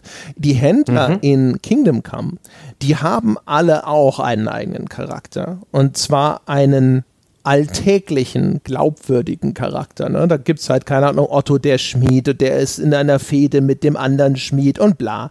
Und man könnte sagen, eigentlich sind das natürlich die viel glaubwürdigeren Charaktere, weil das nicht irgendwelche überzeichneten Fantasiefiguren sind, weil sie nicht nur immer fünfmal die gleiche Begrüßung runterbeten oder irgendeinen Idelsatz von sich geben und so weiter, müssten besser funktionieren, aber vom Gefühl her, das ist so ein bisschen wie, weißt du, beim, beim, wo wir es vorhin vom Uncanny Valley hatten, mit steigendem Abstraktionsgrad wird es einfacher, Figuren in irgendeiner Form denkwürdig oder glaubwürdig zu mhm. machen. Also ein Link in der Optik von Wind Waker mit seinen großen Glubschaugen und seinen Proportionen ist alles andere als realistisch, aber es ist viel einfacher, sie zu akzeptieren und sie auch irgendwie knuddelig oder sonst irgendwie annehmbar zu finden. Und je realistischer es wird, desto eher sitzt man vielleicht da und findet sie entweder dann doch unglaubwürdig, weil in den Nuancen etwas schief läuft, auf die man dann viel mehr Wert legt, oder es ist halt einfach nur banal und nicht denkwürdig, weil man da sitzt und sagt so, ja, der hat halt irgendjemand einen Nachbarschaftsstreit, ja. Who cares, ja. Äh, erzähl das doch bitte jemand anderem. Das ist, glaube ich, so, so vielleicht auch so ein so ein Kernbestandteil von solchen Figuren, dass du da sitzt, wie du es schon gesagt hast, weißt du, der Rahul, die dumme Sau, ja, wie oft hat er mir schon die Tour vermasselt, passt ja auch zu dem Händler mit den Lootboxen, dass du das Gefühl hast, der mhm. zieht dich so ein bisschen über den Tisch. Ist ja eigentlich schon fast ironisch, auf so einer Metaebene. Ja, da ist die Überzeichnung vielleicht tatsächlich wirk- wirksamer, weil ja auch die, es wird oft damit geworben, realistisch, äh, authentisch, aber in Wirklichkeit ist ja nicht, was du in einem Spiel suchst, eine Abbildung der Realität. Du willst ja Überzeichnung, du willst ja Extreme, du willst ja ähm, Eskapismus, und ich glaube, in, sobald man dann eben damit mit, mit so einer Bieder, mit dem biederen Realismus äh, konfrontiert wird, gerade was die N P Cs angeht, äh, das ist ja überhaupt nicht interessant, egal was ich mit diesem Typen anstelle. Jeder Gesprächsabzweig, uh. ich will, ich will halt Extreme haben. Ich will äh, in, in einem N P C eben, weiß ich nicht, halt ein Stück weit diesen Zauber spielen. Äh, N P Cs zum Beispiel in World of Warcraft habe ich relativ lange mit denen interagiert. Das war jetzt auch absoluter, die, die waren gefangen in ihrer Rolle. Die standen stets am selben Punkt. Äh, die waren ja auch für alle anderen Spieler da. Die konnte man deswegen sehr selten irgendwie sich bewegen oder sterben sehen. Die hatten dieses Icon über dem Kopf. Ich glaube, das Fragezeichen war das für eine ungelöste Quest. Und das Ausrufezeichen für eine geschlossene, das weiß ich schon gar nicht mehr. Und dann gab es ein Textfenster. Punkt. Und das war trotzdem ganz gut, weil diese Texte waren echt gut geschrieben. Die gab es in großer Zahl und die haben alle eine Geschichte erzählt. In jedem, in jedem Landstrich hat man so über die Spielwelt etwas gelernt, konnte die verschiedenen einzelnen Probleme der Bevölkerung oder das, was sie dir so gesagt haben, im Kopf verknüpfen zu einem größeren Ganzen und konnte so wirklich in diese Spielwelt eintauchen. Das ist kein Hexenwerk, weil die wirklich von, von, von ihrem Stil, Spielsystem und so weiter, von ihrer Rolle im, im Spiel halt relativ limitiert waren. Ja, ich gebe eine Quest raus für Millionen von Spielern und ich gebe ihnen nachher die Belohnung und ich stehe immer hier. Aber die, die haben eine gute Geschichte geschrieben bekommen, die waren am richtigen Platz, ihre ganze Spielwelt wirkte nicht willkürlich, sondern ähm, je länger man drüber nachgedacht hat, je mehr man rausgefunden hat, dann hatte das alles seine Geschichte und hat Charakter bekommen, und das fand ich auch sehr gut, ohne dass es in irgendeiner Form hyperrealistisch war, ohne dass es ähm, überzeichnet war, sondern einfach nur durch, ja, die große Zahl an Story und das okaye bis richtig gute Writing. Wir hatten das ja mal in dem Podcast, den wir mit dem Dom Schott gemacht haben, damals über historische Akku- Akkuratesse, mhm. äh, wo es ja auch der Dom sich so ein bisschen dagegen gewehrt hat, über dieses, diesen Begriff akkurat zu benutzen. Und dieses Versprechen, dass etwas realistisch sei, sei es jetzt die Grafik oder auch die Anmutung von N P C-Verhalten, ist ja eh meistens eine Lüge. Ne? Das ist ja meistens etwas, was so ein Spiel gar nicht einlösen kann. Im besten Falle, was es meistens einlösen kann, ist dann Glaubwürdigkeit, ja? Eine gewisse Kohärenz innerhalb der Spielwelt und auch vielleicht irgendeine eine Art von Verhaltenssteuerung von N P Cs, die nicht sofort dazu führt, dass du denkst, oh mein Gott, das ist ja alles ganz unglaubwürdig und schrecklich oder sonst irgendwas. Nur bei menschlichen Figuren ist halt der, der Interaktionsgrad ist halt immer, immer so unfassbar limitiert im Vergleich zu dem, was du mit einem echten Menschen tun könntest, gerade auf dieser kommunikativen mhm. Ebene, dass ich glaube, wenn du eben dann den Abstraktionsgrad erhöhst, ja, also wenn das erkennbar halt irgendwelche fest einbetonierten Schaufensterpuppen sind, weißt du, wie diese Wahrsageautomaten, also wer den Tom Hanks-Film Big noch kennt, ja, sowas meine ich. Soltan. Ja. Soltan hieß er doch. Soltan, genau. Soltan der Weise, glaube ich. Die gab es früher auf Rummelplätzen, als ich noch klein war. Da konnte man halt dann fünfzig oder, keine Ahnung, ich ja, glaube fünfzig Pfennig oder sowas reinschmeißen und dann kam unten halt ein bedrucktes Kärtchen mit quasi einem Horoskop raus. Das ist wie ein Zigarettenautomat für Horoskope, nur dass da so eine kleine animatronische Puppe da drin ist und wenn du Glück hattest, sogar ein bisschen Trockeneis oder so, so Nebeleffekte. Und äh, so funktionieren dann, glaube ich, eher diese, diese Händler. Das Einzige, was mir eingefallen ist, wo, ähm, wo die wirklich, finde ich, Glaubwürdigkeit inzwischen herstellbar ist und wo es dann teilweise für mich extrem gut funktioniert, ist Pferde und sowas. Also Tiere überhaupt und vor allem, also in Witcher zum Beispiel mit hier, wie heißt Roach auf Deutsch? Plötze, genau, Plötze. Mhm. Ja. Und genauso auch in Kingdom Come, obwohl das Pferd da lange nicht so gut animiert ist. Und genauso in Skyrim und genauso in Red Dead Redemption. Ich hatte mein Pferd immer lieb. Ich wollte mhm. immer das eine Pferd behalten. Weil, weißt du, du fängst halt, du kriegst so das an, den Anfangsgaul.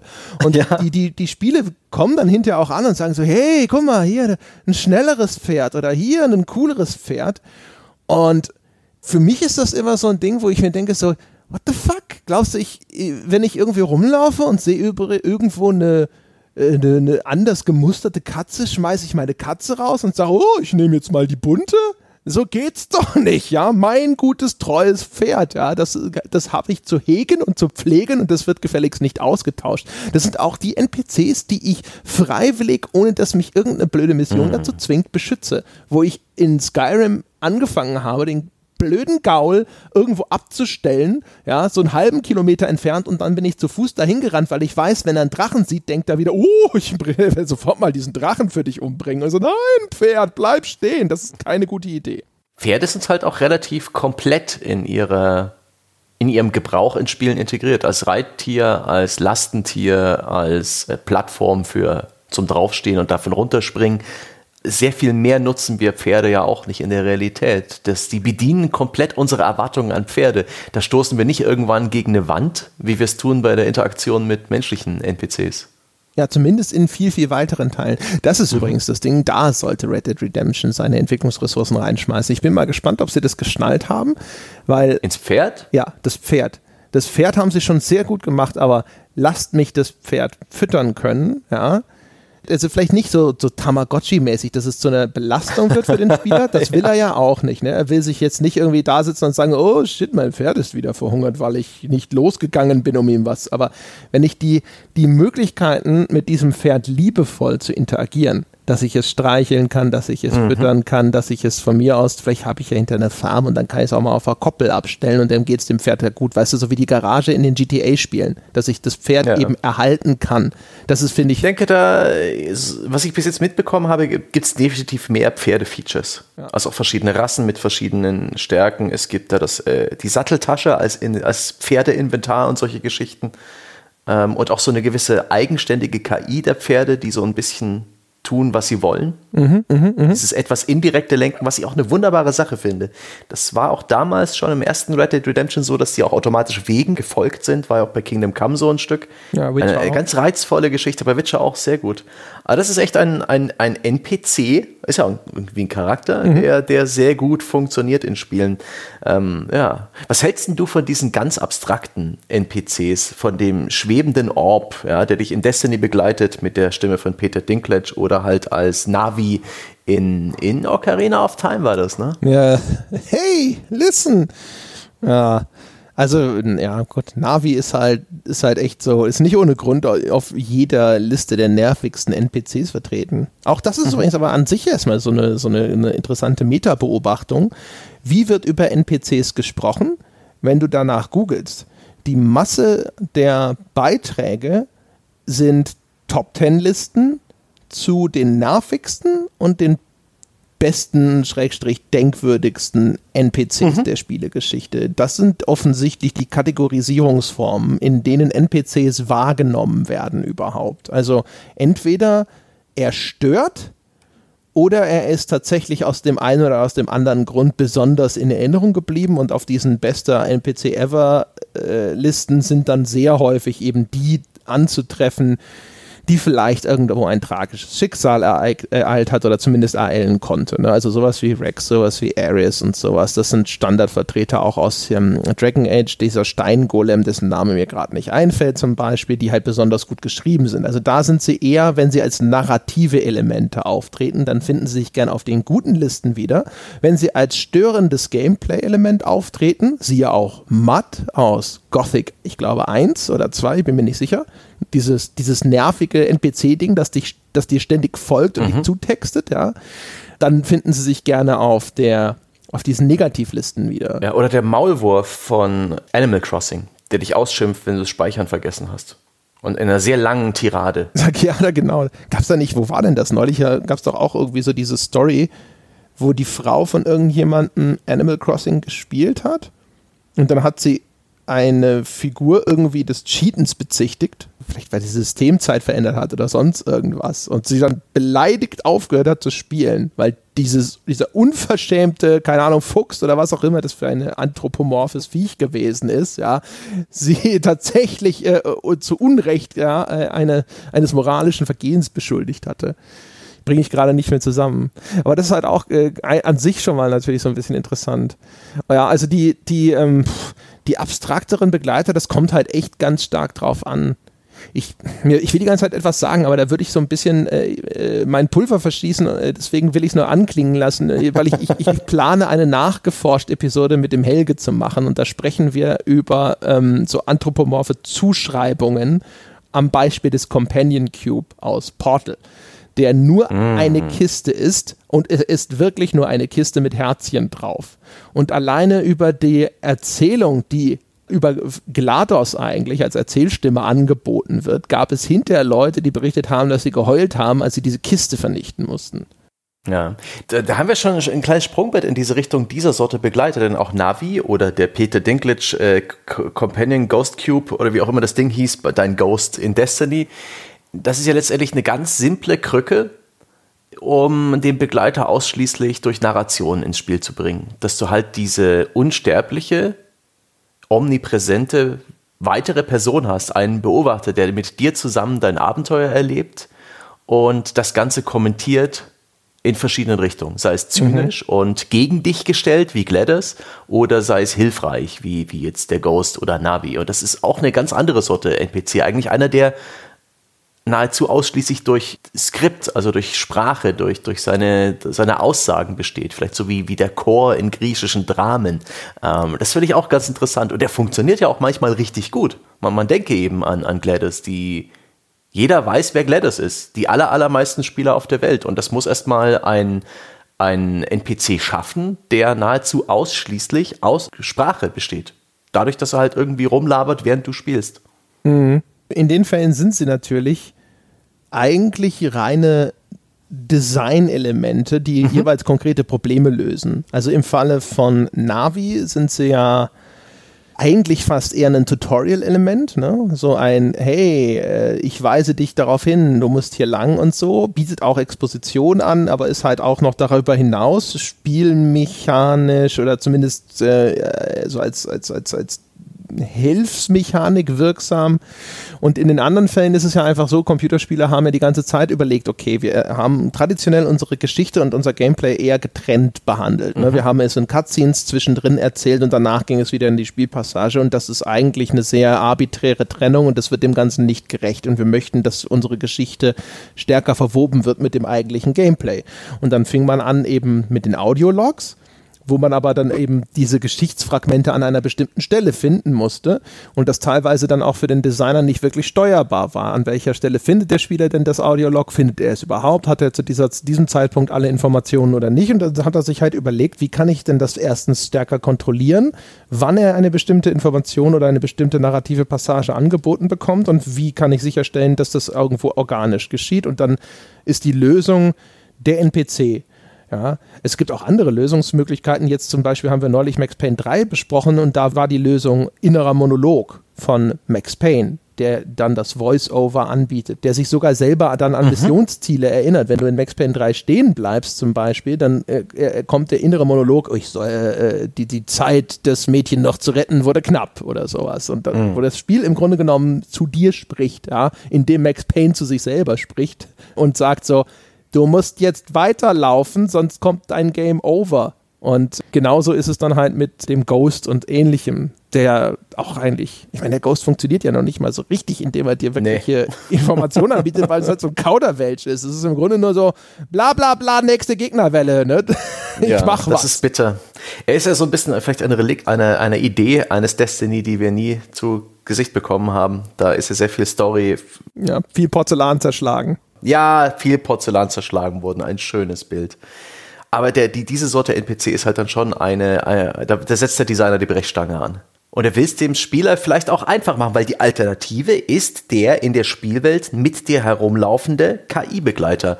Und ich glaube, da rekrutieren sich auch sehr viele der nervigsten N P Cs aller Zeiten in diesen Top-Listen. Äh, spätestens dann, wenn dieser N P C eben auch Hitpoints hat und von Gegnern besiegt werden kann, sodass man auf ihn aufpassen muss. Ja. Oh mein Gott, das hat ja noch nie Spaß gemacht. In den seltensten selten. Fällen, ja. Sehr selten. Ja, das, äh, unseren Hass für Escort-Missionen haben wir, glaube ich, sogar schon mal in einer eigenen Folge ausgebreitet. Resident Evil vier ist da ja mit Ashley, ne? Ja. Auch regelmäßig übrigens auf diesen Hasslisten vertreten, ja, wo man Ashley ständig, da muss man, muss man den nicht auch in so, in so Mülltonnen verstecken dann zwischendrin? Ja, ja, in Mülltonnen verstecken. Oh, das war so, das war so statisch, das war so langsam, das war so unerträglich. Das ist eigentlich auch, meine Güte. Das ist ja... Waren das wirklich Mülltonnen? In meiner Erinnerung waren es Mülltonnen. Das waren so Müllcontainer, dachte ich auch. Ja, ist eigentlich auch geil, ne? Also nicht nur die Damsel in Distress, die, die, die du hilflos eskortieren musst, sondern die Frau wird zwischendrin irgendwo in einer Mülltonne versteckt, damit du aufräumen ja. kannst. Oh mein Gott, da, das waren andere Zeiten. Aber auf jeden Fall, ähm, der K I-Sidekick hat sich ja tatsächlich gefühlt mit am extremsten weiterentwickelt. Von dem, mhm. was früher eigentlich ein automatisches Oh Shit war, hin zu God of War, wo wir einhellig gesagt haben, Atreus war tatsächlich eine Bereicherung des Spiels ja. und auch jetzt spielmechanisch eingebunden. Der typische K I-Begleiter früher war erstens deinem Zugriff weitgehend entzogen. Der lief nach äh, bestimmten Wegfindungsroutinen oder Skripten hinter dir, neben dir her. Sollte dann vielleicht noch von dir beschützt werden, konnte sich auch noch, dadurch, dass die K I weniger fortgeschritten war, regelmäßig in dumme Situationen manövrieren und war mhm. eigentlich immer nur lästig, weil auch häufig schwer berechenbar. Mein Lieblingsbeispiel dafür, was mich wirklich in den Wahnsinn getrieben hat, weil ich den Scheiß getestet habe, damals war Daikatana mit seinen K I-Begleitern, die sterben konnten, wenn sie unter einer sich schließenden Tür stehen blieben. Was sie gerne mal gemacht haben. Das heißt, du bist in einen Raum reingegangen, hast dich da umgeschaut und auf einmal war Game Over, weil einer deiner Begleiter gestorben war. Mhm. Und dann hast du halt am Anfang auch häufig nicht mal verstanden, was ist denn da jetzt passiert, bis dir klar wurde, der ist beim Betreten des Raumes in dieser Tür stehen geblieben. Das machten sie auch noch zusätzlich besonders gerne, weil sie halt gerne in der, in der Umgebungsarchitektur hängen bleiben. Und wenn sich diese Metalltür wieder schließt, dann zerquetscht sie den anscheinend. Und dann stirbt dieser N P C. Und wenn der N P C stirbt, bist du auch tot. Und das war, also, das ist wirklich der eine entscheidende Eindruck von Daikatana, der über all die Jahre in mir hängen geblieben ist. Ich könnte dir sonst nicht mehr viel über dieses Spiel erzählen, aber diese Frustmomente haben sich eingebrannt. Ja, oder wenn Dogmeat in Fallout, nein, geh nicht in die Lasersprengfallen, geh, oh, der Raum um dich exp- explodiert. Das ist schon viel Frustpotenzial und deswegen erleben wir auch mehr und mehr praktisch unsterbliche Begleiter. Das Prince of Persia Reboot von zweitausendacht hatte einen, obwohl die jetzt auch selten wirklich aufgetaucht ist. Ich denke an, die, an diesen kleinen Shitstorm, an dieses äh, amüsierte Kichern über Call of Duty Black Ops war das, glaube ich, das erste. Da gab es diese Kuba-Mission in der ersten, im ersten Level. Und selbst wenn man die auf den höchsten Schwierigkeitsgrad gespielt hat, musste man keinen Schuss abgeben.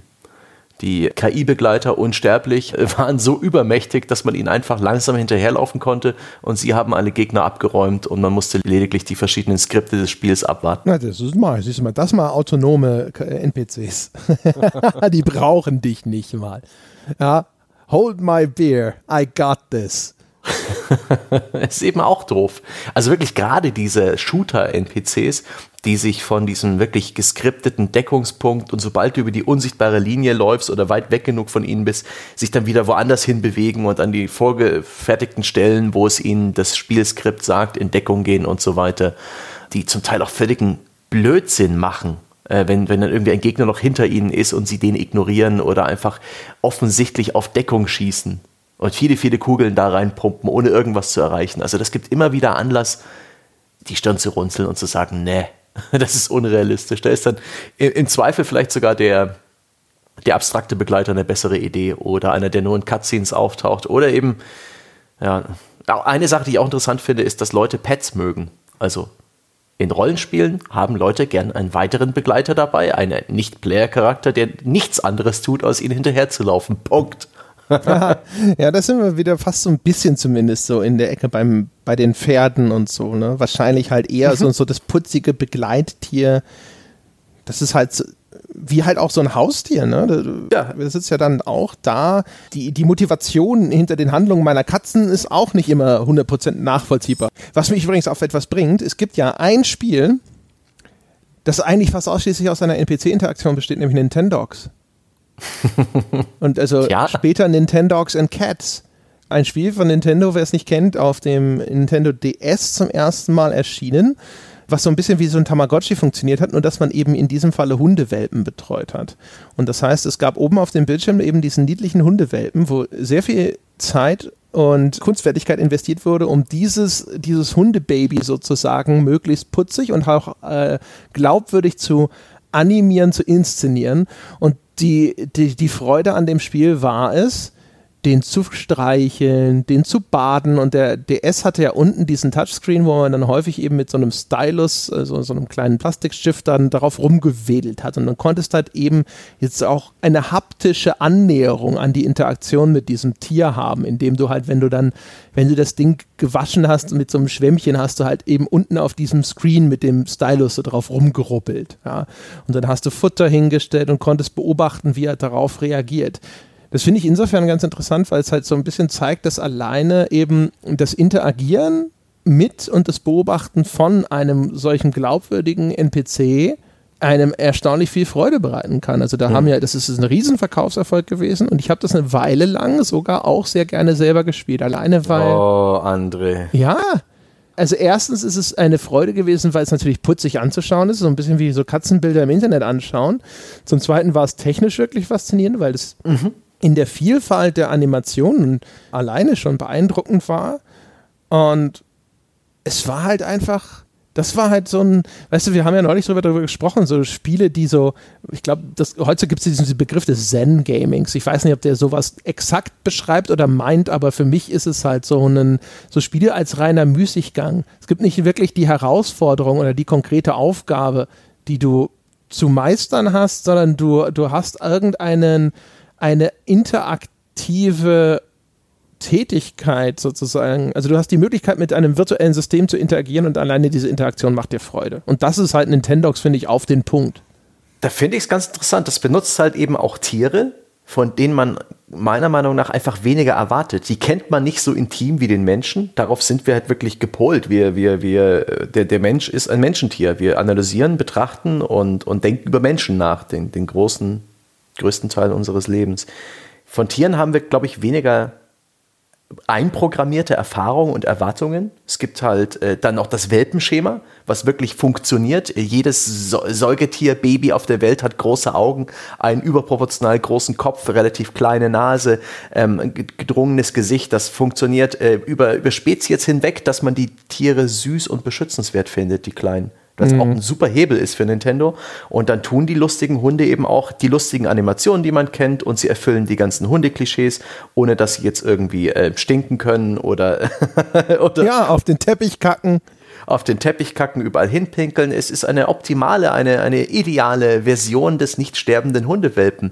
Nicht umsonst haben sich auch diese komischen Aibo-Roboter von Sony, diese elektrischen Hunde in, in Japan, bei einigen Leuten bei großer große Befried- Beliebtheit erfreut. Großer Gott, Stange! Ah, ich habe schon wieder einen Satz nicht hinbekommen. Aber... Aber das finde ich ganz interessant. Da, da bei Tieren, ja, da hängen die Ziele deutlich, deutlich, deutlich niedriger als bei, als bei menschlichen oder humanoiden äh, N P Cs. Ja, ja. Also er, erheblich, genau. Ich wette, wer sich mit, mit Pferden oder Ähnlichem äh, gut auskennt, wird, was, wäre wahrscheinlich auch schockiert darüber, dass, äh, keine Ahnung, das Verhalten, Verhalten eines Pferdes oder auch vielleicht alleine nur die Laufanimation mhm. eines Pferdes und sowas wie, keine Ahnung, Witcher oder Red Dead Redemption für mich eine glaubwürdige Anmutung hat. Also das ist halt auch ein bisschen ferner meiner Erlebniswelt. Ich habe zum Beispiel nie eines von den Nintendogs and Cats gespielt, mhm. weil, also, ich weiß nicht, wie die Anmutung da wäre. Mit Katzenbabys habe ich zumindest zum viel mehr schon Äh, Erfahrungen gemacht. Also ich wüsste, ja. da hab, könnte ich eigene Erinnerungen und Erfahrungen abrufen, während Hundewelpen kenne ich halt eigentlich höchstens nur aus dem Internet, also in Form von Film oder sonst irgendwas. Ich, vielleicht bin ich mal einem begegnet oder sowas, aber dann auch halt eher so ein Sekunden-Minuten-Kontakt. Ach ja. Nee, das kann ich mir gut vorstellen, dass an Nintendogs und Cats in der Katzenvariante für dich dann schon wieder unglaubwürdig ist oder mit, mit deiner Erfahrung und deiner Erwartung bricht in gewissen Details. Auch weil das ja auch, also Katzen sind natürlich in der Hinsicht dann, weiß ich nicht, wobei ich habe auch, vielleicht ist das jetzt auch wieder nur meine Ignoranz, die da spricht, aber die sind natürlich von Haus aus gefühlt immer auch nochmal autonomer und ich glaube, ein Spiel wie Nintendogs ist aber darauf angewiesen, diese Tiere sollen ja quasi auf Kommando mit dir interagieren. Mhm. Du willst jetzt spielen und dann darf sich das virtuelle Tier jetzt nicht deiner Zuneigung entziehen wollen oder sowas. Und das ist das, womit du als Katzenbesitzer ja ständig leben musst, ne? Oh, ich würde dich gerne knuddeln und das Kätzchen sagt halt so, nein, jetzt nicht. Ich lasse dich wissen, wenn du gebraucht wirst. Ja? Und damit musst du dich halt anfreunden.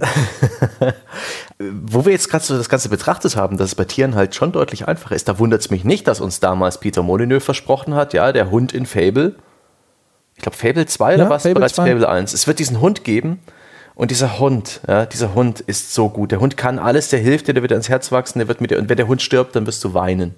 Ja? I will make you cry. Und da hat er prinzipiell nicht Unrecht gehabt. hundert, der beste oh. Hebel, um, um den Spieler in diesem Spiel weinen zu lassen, wäre es gewesen, ich weiß gar nicht, ob das letztendlich drin war, diesen Hund um die Ecke zu bringen.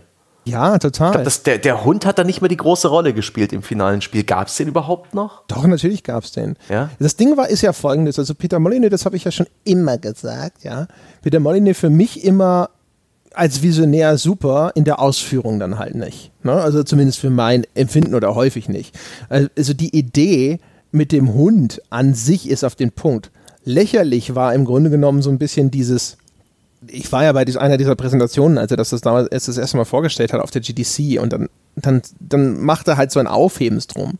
So, dass dieses neue Spiel, da geht es um eine ganz zentrale Emotion, nämlich Liebe, ja. Und dann Lava, Lava, Lava, Lava, Lava und dann halt der Hund.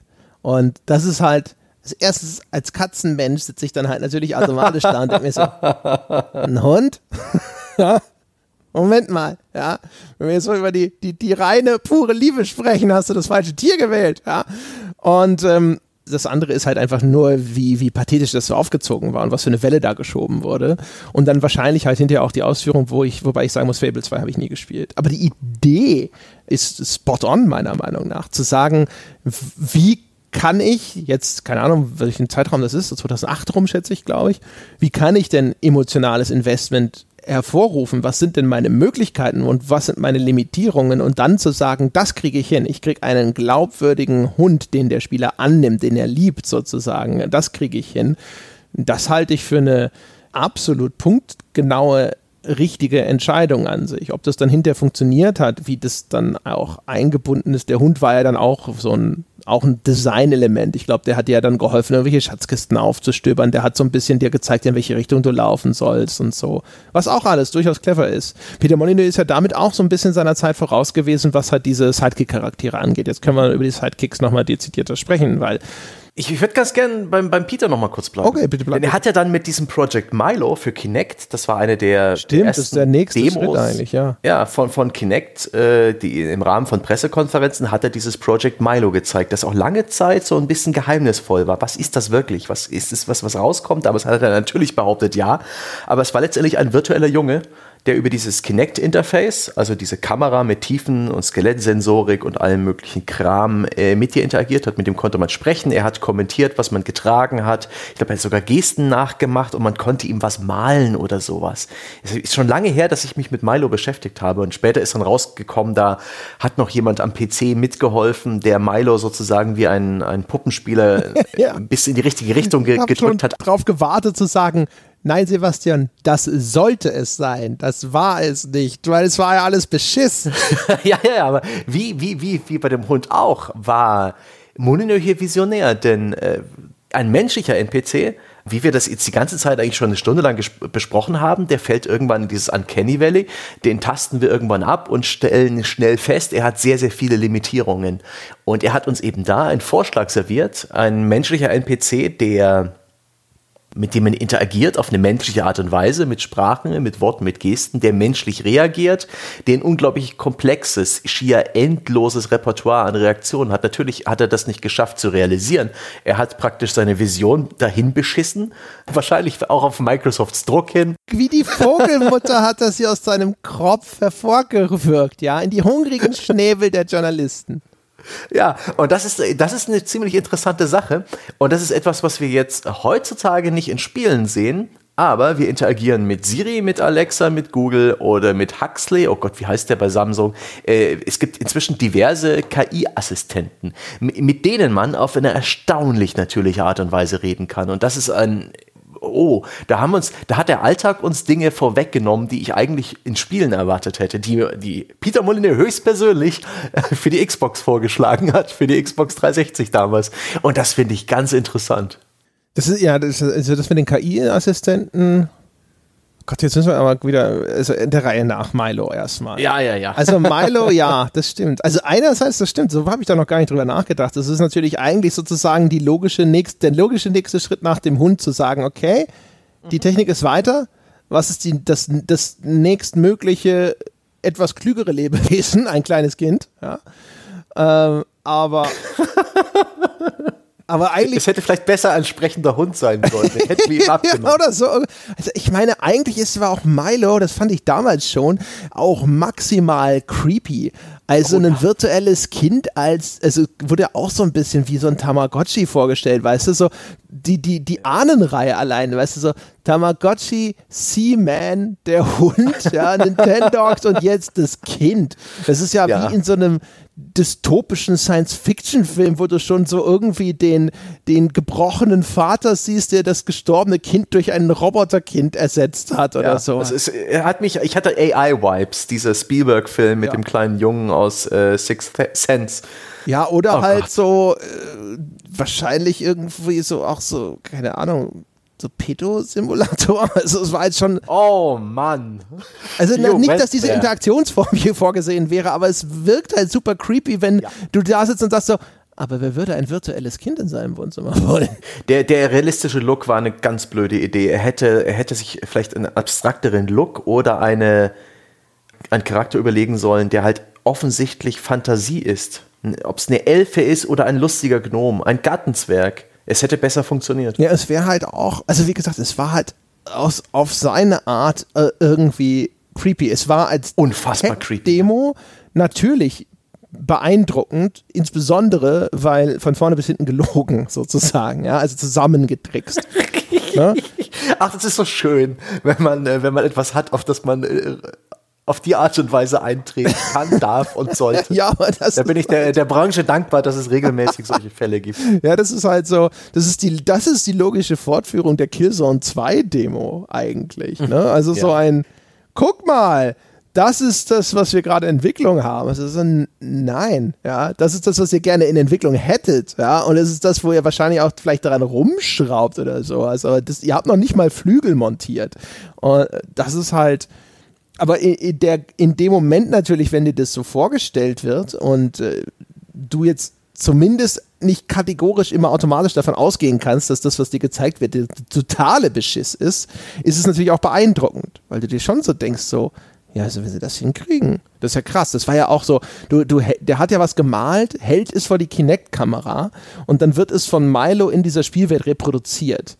Und das waren so Sachen, fand ich, die waren halt genau an dieser Schwelle zur Glaubwürdigkeit, wo man sich vorstellen konnte, dass das schon möglich ist, ne? Also die, dass eine Kamera ein Bild abfotografiert und dass es dann im Spiel reproduziert wird. Das erschien wie etwas Natürliches, das möglich. Das hat man sogar zu der Zeit an anderen Stellen ja schon gesehen. Da gab es ja schon die Möglichkeit, mhm. Gesichtstexturen zu importieren in den E A Sports Games und ähnlichem. Also ja.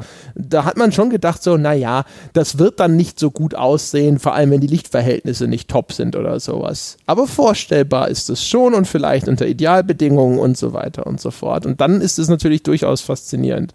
Aber eigentlich schon fast wieder so ein weiteres Beispiel dafür, wo ich mich auch frage, also würde man als Entwickler bei den menschlichen N P Cs sich nicht absichtlich zurückhalten, bis ein enormer Fortschritt möglich ist, weil wenn du, wenn du, wenn du jetzt dich einfach nur des, dem annäherst, was aktuell möglich ist, gehst du dann aus dem abstrakten Bereich direkt in den harten Uncanny Valley-Bereich, während der wirklich überzeugende, glaubwürdige Bereich einfach noch nicht möglich ist, jetzt abseits von ja. äh, so Cutscene-Spielen. Ne? Ich denke auch, da klafft eine Techniklücke und ich bin gespannt, inwiefern diese ganze Spracherkennung und Deep Learning vielleicht in ein paar Jahren, fünf bis zehn Jahren, zum Genre-Standard macht, dass man praktisch entspannte Gespräche mit seinem Begleiter führt oder mit N P Cs.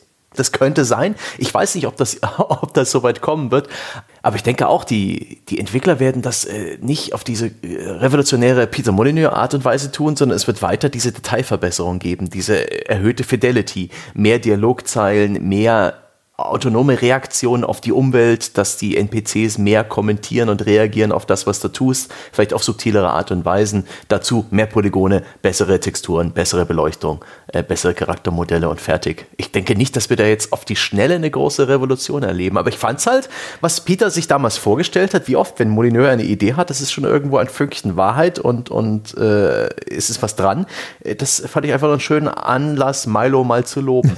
es, eine, es war eine sehr visionäre Idee. Und die, die Spielerschaft hat ja auch diese Hardware, diesen Kinect-Sensor, kollektiv abgestoßen. Microsoft hat da drauf gesetzt, hat sich da die Zukunft vorgestellt, der Interaktion mit der Heimkonsole, äh, hat das Ding ja sogar eine Zeit lang der Xbox One zum Release damals beigelegt, verpflichtend für alle, was ja eigentlich der Grundbaustein ist für den Erfolg von so einer Hardware, aber selbst das irgendwann sein lassen.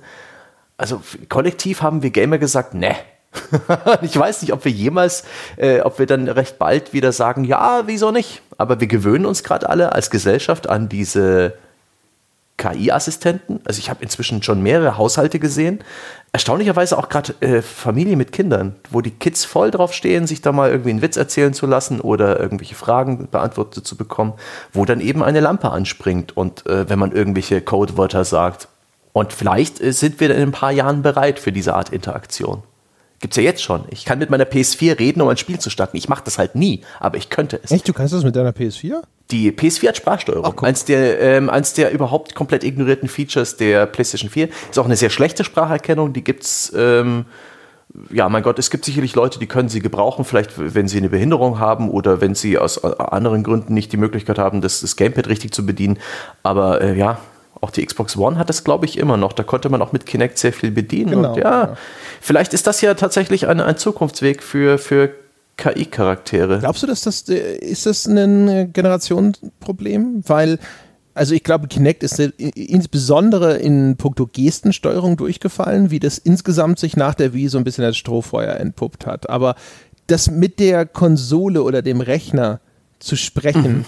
Für mich ist das immer noch ein ziemlicher Fremdkörper. Also der Gedanke, ja. Jetzt auch selbst mit diesem Google-Assistenten oder sowas, zu meinem Telefon zu sagen, Google, plane mir einen Termin für siebzehn Uhr oder reserviere mir einen Tisch bei bla.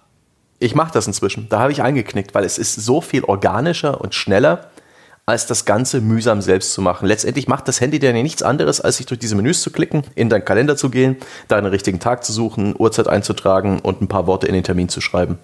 Und es nimmt mir einfach Arbeit ab. Und das System ist inzwischen echt so gut, dass es das für mich macht. Sachen wie diese Tech-Demos, dass Google dann für mich irgendwo anruft und so tut, als wäre es ein Mensch, inklusive glaubwürdiger Versprecher und Räusperer. Hohohoho, da gruselt's mich. Aber diese, diese Grundverständnisfunktion, die ist schon cool. Und wenn auf diese Art und Weise mit einem Spiel zu interagieren, sich mal vorzustellen, dass man die wirklich vollkommen hirntoten K I-Begleiter in einem Call of Duty ernsthaft auf eine Art und Weise steuern kann, die vielleicht sogar ein bisschen funktioniert, das ist eine, das wird noch Jahre, Jahre, Jahre dauern. Ja, Moment, eigentlich gab es das sogar ja schon, weil zum Beispiel Tom Clancy's End War. Ja, da hat aber auch bloß, da haben unsere Voice-Commands letztendlich Tastendrucker ausgelöst. Ja, das ist ja das, was du eben auch beschrieben hast. Ja, aber komplexe, halt relativ komplexe Tastendrücke innerhalb von einem kurzen dahin gelaberten Sack, ja, äh, Satz. Ja, ja. Ist schon interessant und äh, in der Richtung. Und die, dieser Kinect-Sensor hatte ja auch noch andere schöne Ideen, die, die haben zu nichts geführt, aber zum Beispiel, dass der Sensor so sensibel ist, was die äh, Farbauflösung angeht, dass man an dem Puls auslesen konnte aus dem Menschen. Ich glaube, das haben sie mit den Infrarotkameras gemacht oder einfach mhm. nur mit den subtilsten, kaum messbaren, also nicht für menschliche Augen nicht sichtbaren Unterschied in der Hautfarbe, während das Herz schlägt. Und das sind interessante Daten für Spieleentwickler. Ja, nicht nur für die, das war das Problem. Ja, ja, klar, natürlich, alles. Weiß ich nicht. Ich denke manchmal drüber nach, wie, wie Spiele aussehen würden, wenn wir schon viel früher Ja gesagt hätten zu dieser völlig, ja, zu, zu mehr Telemetrie, zu mehr, zu mehr Interface zwischen Spieler und Spiel als eben das Gamepad mit seinen, weiß ich nicht, sechzehn Tasten und zwar Analogsticks. Das ist halt die Frage, haben wir die, die, die Idee oder die Technologie abgelehnt oder einfach nur den aktuellen Zustand dessen? Und ich ja. würde eher sagen letzteres, weil zum Beispiel die Gestensteuerung ja. im Xbox One Hauptmenü, wenn das oh war, Gott. unerträglich träge. Und auch die äh, Spracherkennung. Ja. Ne? Also f- müsste es vielleicht sogar noch ein Video geben, weil ich glaube, ich habe mit Jochen ein Video gemacht, wo wir die Spracherkennung der Xbox One ausprobiert haben. Und mhm. auch das war so ein Ding, selbst wenn es funktioniert hat, war es so ein Ja, Ticker, ticker, ticker, okay, ich mach das mal. Und wenn es dann halt, selbst wenn es nur ein, einer in zehn Fällen ist, wo es fehlgeht, ist es für dich irritierend. Ja, wenn es mhm. dann auf einmal so ein Anklappmenü an die Seite macht, wo du dann auch noch denkst, ah shit, wie, wie, wie war denn das Kommando, um das wieder wegzumachen? Gibt's das Kommando? Stimmt, dann gab es diese Posen, die Standard-Menü-Pose und solche Geschichten. Ach Gott. Ja. Und der Unterschied zwischen Kinect eins und zwei in der Fidelity war nicht groß genug. Und ach, ich bin halt der Meinung, der ist jetzt durch Mobile so unfassbar viel passiert in so kurzer Zeit, dass dann vielleicht auch vielleicht in, in den nächsten fünf bis zehn Jahren die, diese Hürde genommen ist. Aber wir sind jetzt schon wieder so ein bisschen abgeschwuffen. Ich meinte einfach nur, ähm, Milo, ja? Ja. Keine schlechte Idee von Molyneux. Die Durchführung, ja, entsetzlich, aber die Idee und die Vision dahinter, nicht blöd, nicht mhm. blöd, der Mann. Mhm. Und äh, ne, wir hatten schon zweimal recht gehabt in dieser Folge. wann, wann kann man das schon mal von Molyneux behaupten? Also ja, ja, wie gesagt, also dass er, das mit den Ideen, dass die faszinierend sind, ist, glaube ich, dass das nie in Frage stand, was Peter Molyneux angeht. Zu den Assistenten vielleicht noch so als abschließendes Sätzlein dazu, was natürlich tatsächlich ganz clever ist und was aber auch einhakt in das, was wir über die N P Cs gesagt haben, ist, dass denen, in, dass denen ja auch so spielerische Reaktionen einprogrammiert werden, die erstens sicherlich einfach so als eben nette Spielerei gedacht sind, wo ich mir vorstellen kann zumindest, dass das aber auch eine, eine, eine berechnender Versuch ist, dir Alexa und Co. wirklich auch so ein bisschen wie so einen Companion Cube ans Herz wachsen zu lassen. Also dass ja. wenn du, wenn du, keine Ahnung, jetzt, die haben ja bestimmte einprogrammierte Reaktionen auf äh, äh, idiotische Befehle, die du geben kannst, ja, oder auf besch- irgendwelche Aussagen, jetzt zum Beispiel, wenn du Alexa irgendwie anmachst oder sowas, gibt es, glaube ich, eine Abfolge von, von Reaktionen, die sie darauf zeigen kann. Ja. Und das ist ja eine, nicht mal wirklich so eine Computer-K I, sondern es ist halt irgendeine Datenbank, die, die da entsprechende Reaktionen anhand dieser Spracherkennung produziert. Und trotzdem ist das was, das erstens dann im Internet viral geht, weil das wie Easter Eggs sind. Ne? Es ist nicht jetzt von Haus aus dokumentiert. Diese komischen Anfragen können Sie stellen und dann kriegen Sie eine lustige Antwort. Und so, das halt führt natürlich auch so zu Marketingzwecken dazu, dass die Leute sagen, oh, ich habe wieder was entdeckt. Das kann man relativ leicht dann auch wahrscheinlich noch draufpatchen, solche Geschichten. Aber auf der anderen Seite, wie halt, wie wir es über die N P Cs auch schon gesagt haben, die Bandbreite der Reaktionen, wenn sie dich auch verblüffen damit, welche Interaktion eine Reaktion tatsächlich auslösen kann, führt einfach dann dazu, dass dieser Eindruck entsteht, so dass da mehr hinter, dahinter ist, dass dann eben nicht nur Zahnräder in diesem Ding laufen, sondern vielleicht so irgendwo doch ein göttlicher Funke sozusagen hinter diese, dieser Fassade schlummert. Eine Beseeltheit, wenn man so will. Ja, macht auch neugierig, lässt einen mehr interagieren mit dem System, als wenn es diese versteckten Sachen nicht gäbe.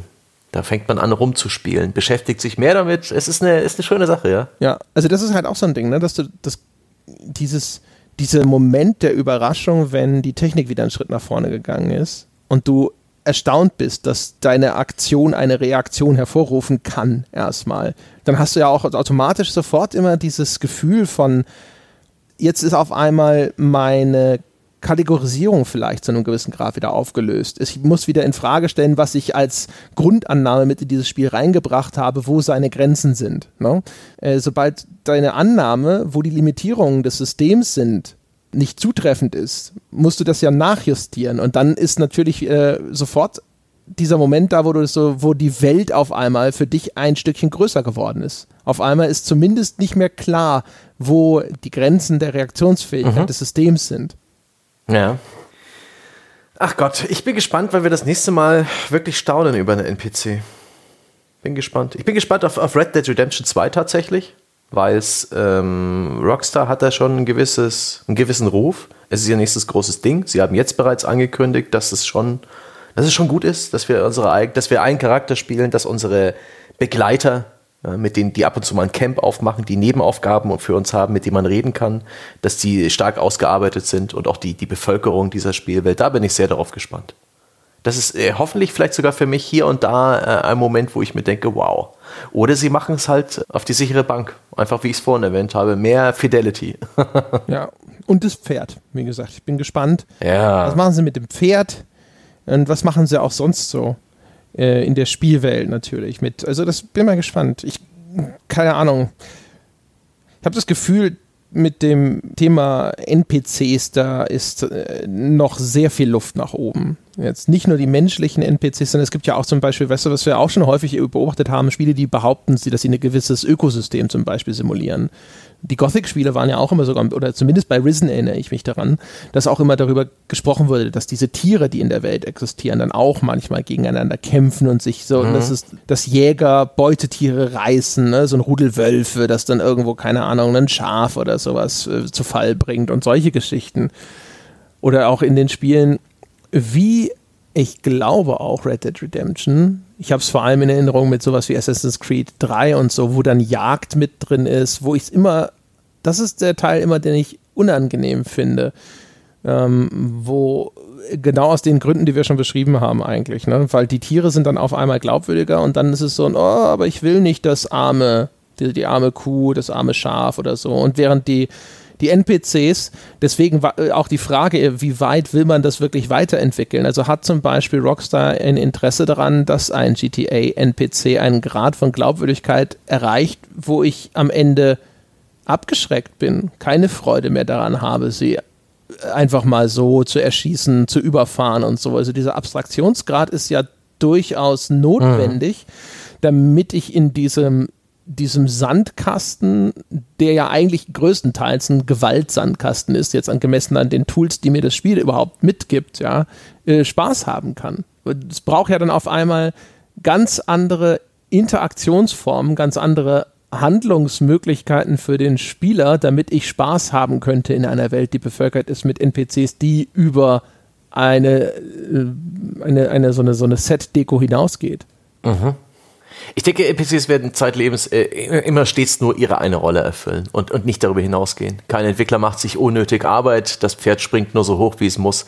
Wir werden in den Open-World-Spielen der Zukunft also weiterhin äh, willfährige äh, Menschenmassen haben, die genau in dem richtigen Maße durchdrehen, wenn wir Mist bauen, ohne uns äh, emotional zu sehr zu belasten. In, so in der nahen Zukunft, ja. Ich glaube, wenn wir jetzt wenn wir die Zeitachse weiterspannen, glaube ja. ich, dass sobald die K I an einen Punkt gekommen ist, wo dieser N P C diesen nächsten größeren Schritt gehen kann, dann glaube ich tatsächlich, dann sehen wir ganz andere Spielprinzipien, die darauf basieren, dass das jetzt möglich ist. Dann gibt es Spiele, die dir eben nicht mehr das Gewalt-Toolset mitgeben, sondern ein anderes, vielleicht ein sozialeres Toolset oder ein produktives, schöpferisches Toolset, so ein bisschen ja, wie bei Minecraft oder sonst irgendwas, keine Ahnung. Also auch diese Tamagotchis und die Nintendogs dieser Welt, die zeigen ja auch schon so ein bisschen die Richtung, in die das gehen kann. Das ist ja auch ein, ein interaktives Toolset, das dir da gegeben wird, was eben jetzt in dem Falle ganz, ganz fernab von Gewalt und Zerstörung ist. Davon gibt es aktuell noch sehr, sehr wenig, aber ich kann mir schon gut vorstellen, dass sobald das dann von der den technischen Rahmenbedingungen her stimmt, dass da sich neue Sachen rausbilden. Weil für mich ist zumindest jetzt Nintendogs und so ist schon der Beleg dafür, dass es erstens, also es war ja sehr, sehr erfolgreich, es gibt eine Zielgruppe, die sowas gutiert und für mich war es auch eine gute Spielerfahrung. Also es ist nicht so, dass Spiele nur Spaß machen können, wenn ich Gewalt- und Zerstörungsfantasien ausagieren kann. Klar, ich denke, in, in dieser weiten Zukunft werden dann Open-World-Spiele immer noch N P Cs wie von Open-World-Spielen haben, aber es wird noch sehr viel mehr andere Spiele geben und Genres und Spielerfahrungen, die heute einfach nicht möglich sind. Mhm. Boah, jetzt bin ich gerade im Gedanken bei so Sachen gelandet wie, ich glaube, Summer Vacation von Namco Bandai, so eine Virtual Reality Erfahrung, wo man mit jungen Frauen und großen Dekolleté ganz naive, mit sexuellem Innuendo durchzogene kleine Episoden erlebt. Ist auch so eine Sache, wo, wo, wo, wo ein N P C vorhanden ist, der vor allen Dingen der, der ja, Erotik dient. Ja. Das wird, das weiß ich nicht. Es ist etwas, was wir nicht unbedingt streifen müssen, geht, äh, gibt's aber auch. Die Frage ist halt, ob in diesem Bereich das, was wir diskutiert haben, also eine größere Autonomität, oh, ja. wird da wahrscheinlich eher unerwünscht sein. Oh, ich denke doch. Meinst du? Ich denke gerade so dieses ähm, Flirten. Ich meine, es gibt ja diese Point-and-Click-Adventures, Graphic Novels, wo man äh, um verschiedene Mädels wirbt. Gott, Dating Simulator? Ja, Dating Simulatoren, die sind oft sehr sp- simpel reduziert von ihrem Gameplay her. Das sind Multiple-Choice-Fragen, viele Dialoge, durch die man so durchklickt. Man muss sich hier und da Sachen merken, hier und da Entscheidungen treffen. Manchmal gibt es auch Geschenke und sowas, die man den äh, Mädels machen kann. Inzwischen gibt es auch Persiflagen, wie zum Beispiel Partoful Boyfriend, wo, wo Tauben untereinander daten und Panzergirls, wo, wo man Panzer datet. Verschiedene Modelle, also russische Panzer und deutsche Panzer. Ich glaube, Panzermädels oder es, es, jedenfalls das Genre hat inzwischen äh, sich selbst überrundet. Und da sind das halt alles geschriebene Texte. Also es ist praktisch, ein, ein Autor hat sich hingesetzt und hat diese Dialogpfade ähm, erfunden. Wenn man da einen, einen Charakter hat, den man, äh, weiß nicht, sexuell, erotisch interessant findet und der reagiert unberechenbar, der kann vielleicht sogar, und das traue ich äh, Alexa, Google und Co. in, in zehn Jahren locker zu, der kann vielleicht sogar ein bisschen flirty sein, ein bisschen unberechenbar, ein bisschen riskant. Ich, ich boah, großer Gott, wir werden aussterben. wir werden aussterben. Hast du doch bei V R schon gesagt. das, ist, das ist vielleicht der alte Mann in mir, der die Wolke anschreit. Es wird immer die nächste Technologie sein, die, die, die, die, die uns aussterben lässt. Aber das stelle ich mir schon vor, das könnte interessant werden. Es, vielleicht ist es ja auch nur so, das ist vielleicht so dein, dein, dein, die, die, der letzte Strohhalm, dass du da sitzt und eines Tages stehen die Regierungsbeamten vor der Tür und sagen, Sebastian Stange, die Menschheit droht auszusterben, wir brauchen sie. Ja, gut, ich habe seit den neunzigern gesammelt, werde ich dann sagen. Und die ein, nein, nein, oh mein Gott, André. Ich habe gar kein Bier getrunken, trotzdem entgleise ich langsam etwas. Gott, das Thema N P Cs ist noch, wir haben auf diesem riesigen Acker bloß so wenig bestellt bis jetzt. Es war halt ein weites Feld, ja. Wir können ja irgendwann, ja, kann man ja da sicherlich nochmal einen weiteren Anlauf wagen. Gibt es vielleicht noch äh, einen, einen Aspekt, eine Facette des N P Cs, die überhaupt nicht bis jetzt in den Gesprächsverlauf gepasst hat, die dir aber auch noch auf der Zunge liegt, die du ganz kurz ansprechen möchtest? Also zumindest, nee. Also macht auch, glaube ich, keinen Sinn, jetzt nochmal noch ein ganz neues Fass aufzumachen. Ja. Ich glaube, wir haben zumindest eine ganz gute Schneise dadurch geschlagen. Ja. Und dann möchte ich einfach nur zum Schluss, und das müssen wir auch nicht weiter kommentieren, eine Lanze für die unbesiegbaren Stadtwache-N P Cs in äh, Rollenspielen mit relativ offener Spielwelt brechen. Da kann man Monster reinpullen, auch als niedrigleveliger Charakter. Er bringt sie um, man kriegt die Erfahrungspunkte und den Loot. Bester N P C-Typ ever, der der sich ausnutzen lässt. Und jetzt, jetzt bin ich raus. Wir müssen mal gucken. Ich weiß nicht, ob es eine ganze Folge hergibt und sowas, was halt bei mir noch ein größerer Punkt wäre, wäre halt einfach so der Gegner, ne? Der, hatte ich am Anfang schon gesagt, da sind wir nicht zugekommen, also der namenlose Call of Duty Soldat und ähnliches. Ich könnte mir vorstellen, dass das auch nochmal ein ganz durchaus interessantes Ding ist, vor allem, weil es halt eigentlich auch ein relativ weites Feld ist, äh, sowohl von einer Gameplay-Analyse her, als auch von einer Funktion jetzt, äh, ne, aber da... K I, Trefferfeedback, Mai, ja... Waren anders. Der Gegner ist ja eigentlich schon fast na, der, der Titel der nächsten Folge dann. Der Gegner. Der Gegner. Ja. Es klingt an, erinnert sehr stark an andere, ein sehr kurz gehaltene Buchtitel. Naja. Also, würde ich sagen, dann machen wir diesen Sack einfach mal zu an der Stelle. Ja. Und verweisen wie immer auf forum punkt gamespodcast punkt de, meine Damen und Herren, falls Sie Gedanken haben zu N P Cs, die Sie mit uns teilen möchten, wenn Sie Aspekte an N P Cs entdeckt haben, die in dieser Folge vielleicht zu kurz gekommen sind, gar nicht angesprochen wurden und Sie gedacht haben, da möchten wir doch nochmal äh, ein bisschen nachdiskutieren. Bitte gerne tun Sie das. Schauen Sie vorbei im Weltbesten Spieleforum. Da können Sie mit uns und auch vor allem mit einer respektvollen Community über Gott, die Welt und Computerspiele diskutieren. Und ansonsten, wie immer, wir würden uns sehr freuen, wenn Sie uns ein bisschen unter die Arme greifen, indem Sie auf iTunes vorbeischauen, uns dort die verdiente fünf Sterne Wertung geben und uns vielleicht so ein, zwei nette, motivierende Zeilen dazu schreiben. Das erhält diesen Podcast am Leben, unsere Motivation oben. Und noch viel mehr am Leben erhält es uns, wenn Sie Unterstützer von The Pod werden. Schauen Sie vorbei unter gamespodcast punkt de slash Abo und dort können Sie dann all die wunderbaren Bonusinhalte sich unter den Nagel reißen. Wenn Sie uns einen Gefallen tun wollen, schließen Sie das sechs Euro Abo ab und benutzen Sie Bankeinzug als Zahlungsmittel. Das wäre uns am allerliebsten, aber schon ab fünf Euro gibt es das komplette spielejournalistische Programm und das gibt es auch nach wie vor und immer noch und auch in Zukunft unter patreon punkt com slash auf ein Bier. In diesem Sinne, das soll's gewesen sein für diese Woche und wir hören uns dann in der nächsten Woche wieder. Bis dahin.